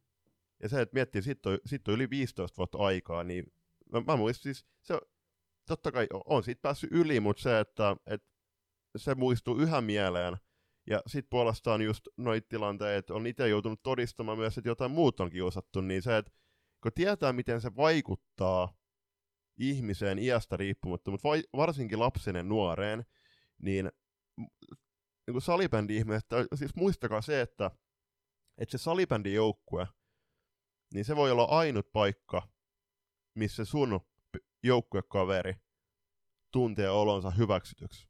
Niin se on erinomaisen tärkeää, erittäin tärkeää, että jokainen pitää huolen siitä, että ketään ei jätetä yksin siinä joukkueen arjessa, kaikki otetaan mukaan, kaikista pidetään huolta, ja sitä kautta edesautetaan sitä, että, että tästä meidän sali, rakkas lajista tulee sille pelaajalle ihan loppuelämäksi tärkeä harrastus, ennen kaikkea sen takia, että se edesauttaa liikkumaan, ja liikkuminen pitää mieleen virkeään, ja ed- ehkäisee myöskin syrjäytymistä. Joo, meillä oli viime, viime keväänä joukkueen kesken, mä en sano, että se oli ki, niinku kiusaamistilanne, se oli enemmän semmoinen hyvinkin normaali teinityttöjen draamatilanne, joka myöskin oman tyttäreni kautta on tässä tämän syksyn aikana tullut tutuksi.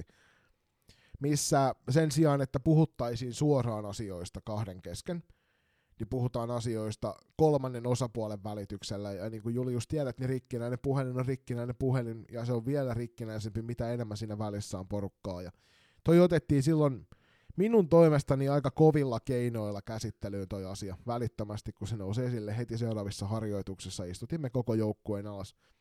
Ja puhuin nimeltä ihan suoraan että ketkä olivat tässä kyseisessä hommassa mukana, ja sen jälkeen keskusteltiin heidän vanhempien kanssa sama, samoista jutuista, ja sitä kautta tosi vaikeiden hetkien jälkeen, vaikeiden keskustelujen jälkeen, niin sä päästiin siinä hommassa eteenpäin. Se toki vaikutti joukkueen tekemiseen ja sitten niin kuin muutti myös sitä tapaa, millä joukkue toimi keskenään ja mä koen, että se oli sellainen vaikea askeluskivi meille eteenpäin sen joukkueen siinä harmoniassa. Sä et ikinä tule löytämään joukkuetta, jossa kaikki pelaajat tulevat keskenään täydellisesti mm. toimeen. Se on täysin mahdotonta, mitä enemmän sulla pelaajia on, sitä enemmän sulla on erilaisia persoonia. Ja sitä enemmän sieltä löytyy niitä ystäväpareja. Mutta kun me ollaan niin paljon tekemisessä keskenämme, niin sun täytyy kyetä tulemaan toimeen niiden ihmisten kanssa. Ja silloin kaikki tällaiset tilanteet, missä me annetaan poikkinaisten sanojen, eleiden, käytöksen mennä ohi, niin se vaikeuttaa sen, sen joukkueen toimimista. Ja niin kuin mä oon tytöille sanonut tänäkin syksynä sitä useamman kerran, että tämä on se perhe, joka me on valittu. Me ollaan kirjaimellisesti jokainen tehty päätös, että me ollaan osa tätä kokonaisuutta.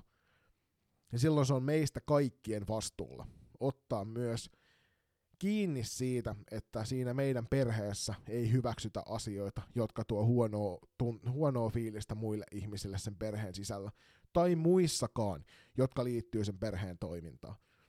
Ja tästä jälleen kerran, niin mä haluan antaa viime kauden T16 SM-sarja porukoille valtavan ison kiitoksen siitä, että me luotiin semmoinen positiivisuuden kulttuuri siihen ympärille.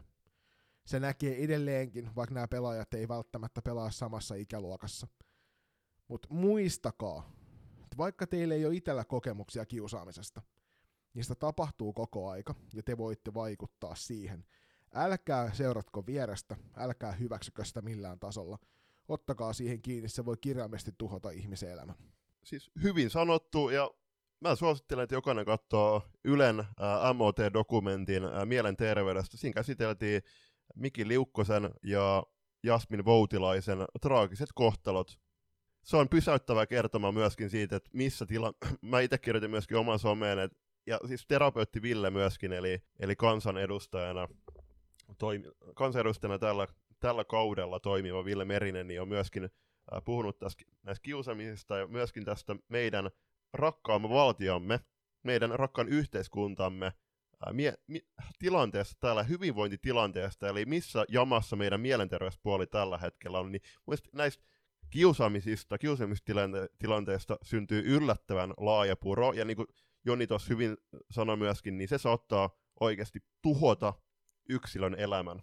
Eli se on meidän kaikkien vastuulla huolehdittavaa, että tässä meidän rakkauslajissa ei kiusaamista tapahdu, vaikka tällä hetkellä sitä tapahtuu, niin jokaisen velvollisuus on myöskin äh, joko puuttua siihen suoraan tai sitten ilmoittaa siitä jouk- joukkueen aikuisille, eli valmentajille tai vanhemmille, no, valmentajalla tässä tapauksessa. Ja pari kommenttia kuulijoilta, eli kun me kysel, kyseltiin tuosta, että onko havaittu, niin tuli yhdeltä kuulijoilta, että olen vanhempana nähnyt joukkueessa kiusaamista ja vienyt asian valmennukselle. Ju, juuri näin pitää tehdä, juuri näin pitää toimia. ja sitten on sanottu, sanottu myöskin, että valitettavasti sitäkin, eli tätä kiusaamista huomattu, niin nämä on nämä on tilanteita, mitkä toivotaan, että nämä kitketään pois, ja rehellisesti ja avoimesti näistä puhutaan myöskin joukkueiden ja seurojen sisällä. Joo, siis sitä se tulee vaatii, ja muistakaa se, että, että vaikka se keskustelu on vaikea, niin älkää pelätkö sen käymistä sen takia, että se keskustelu on vaikea. Mä olen omassa elämässäni havainnut sen, että mitä vaikeampia keskusteluja olet valmis käymään kasvatusten ihmisten kanssa, niin sen helpompi on päästä eteenpäin asioissa, ja itse asiassa voin jopa sanoa, että mä nautin niistä hetkistä, missä päästään keskustelemaan siitä raasta totuudesta siellä kaikkien niin kuin kiiltokuvien alla, koska se yleensä auttaa ymmärtämään molempia paremmin siitä, että mikä se on se jatko, jatko sitten ja mitä ne ajatukset oikeasti siellä pohjalla on. Mutta jos tästä tuli ajatuksia, niin heitä meille päin viestiä. Palautajat loistakas.com ja DM, Instagramin ja Twitterin puolella toimii hyvin siinä. Meidän viimeinen kuulija kysymys koskee tuota T14 ylialueellista turnausta Eerikkilässä, joka pelataan itse asiassa paraikaa tuolla Eerikkilän puolella. Ja nyt jos oikein tätä aikataulua osaan tulkita, niin tällä hetkellä siellä ei ole pelejä käynnissä, vaan seuraavat ottelut alkavat kello 13, eli näin ollen emme varmuudella vielä tiedä, että, että miten tuossa turnauksessa on kaikkinensa käynyt, mutta tähän on tämmöinen ylimääräinen kut, ilmoittautumisluontainen turnaus, mihin jengit ympäri Suomen pystyivät vain heittämään nimensä hattuun, että me tullaan mukaan. kolme lohkoa joukkueita, tonne saatiin yksi, ö, kymmenen kappalet jengejä. A-lohkossa Häme Stars, Eräviiking, tässä Hyvinkään, Note Stars Valkoinen. B-lohkossa Oilers Next Generation, Classic, Tiikerit. Ja C-lohkon puoleen Note Stars Sininen, FPC Turku T14-2 ja Blackbirds Valkoinen. Joo, tästä tuli pyyntö tosiaan kuulijoiden suunnalta ja katsotaan, jos ensi ens, äh, jaksossa sitten saadaan myöskin näitä tuloksia tarkemmin äh, perattua. Jos nyt tulkitsen kuitenkin oikein tätä finaalissa koht- kohtaisivat voittajaottelusta Oilers Next Generation FPC Turku T42 ja Northern Stars sinisen ja klassikin välillä. Tulkitsit aivan oikein sitä, ja sitten sen lisäksi siellä on tietysti se lohko, jossa kisataan sijoista 7-10. Mainitaan sen verran, että SC Hyvinkäällä on ilmeisesti kohtalaisen kova kaksikko tuossa turnauksessa painamassa ennen kaikkea Iida Leino. Neljään peliin 16 plus 2 tehopisteet. Ja olettaisin, että hänen aisaparinsa Helmi Makkonen siinä 5 plus 7 tehopisteellä säästänyt aika kivalla tavalla.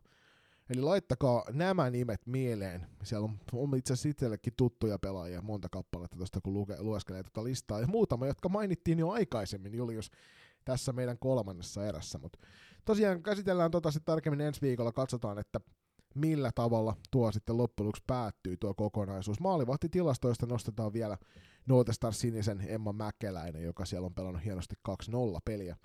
Iina Lehto Klassikista ja Vaara Vaara Pseus Oilers Next Generationista löytyvät siellä kaksi ja kolme.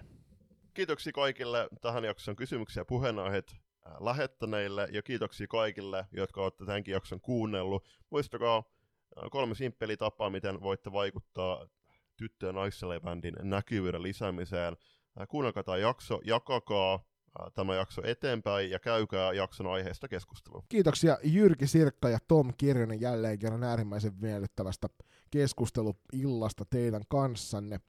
Mikäli haluat loistokästä merchia, niin kauppa.kloffa.fi kautta loistokästä osoitteesta löydät itsellesi hupparia, löydät sieltä kollaria, löydät teepaitaa.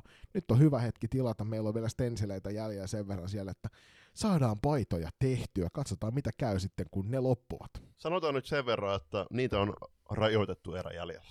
Tietysti sitten, jos haluat meitä tukea, vaikka päästä kuuntelemaan noita meidän haastattelun editoimattomia kokonaisuuksia, pois lukien tietysti ne äh, salaisuudet, mitä emme saa siellä kertoa myöskään lahjoittajille, niin patreon.com kautta loistakäistä osoitteesta löydät meidät ja sieltä pystyt heittämään meille kuukausi lahjoittajana juttuja.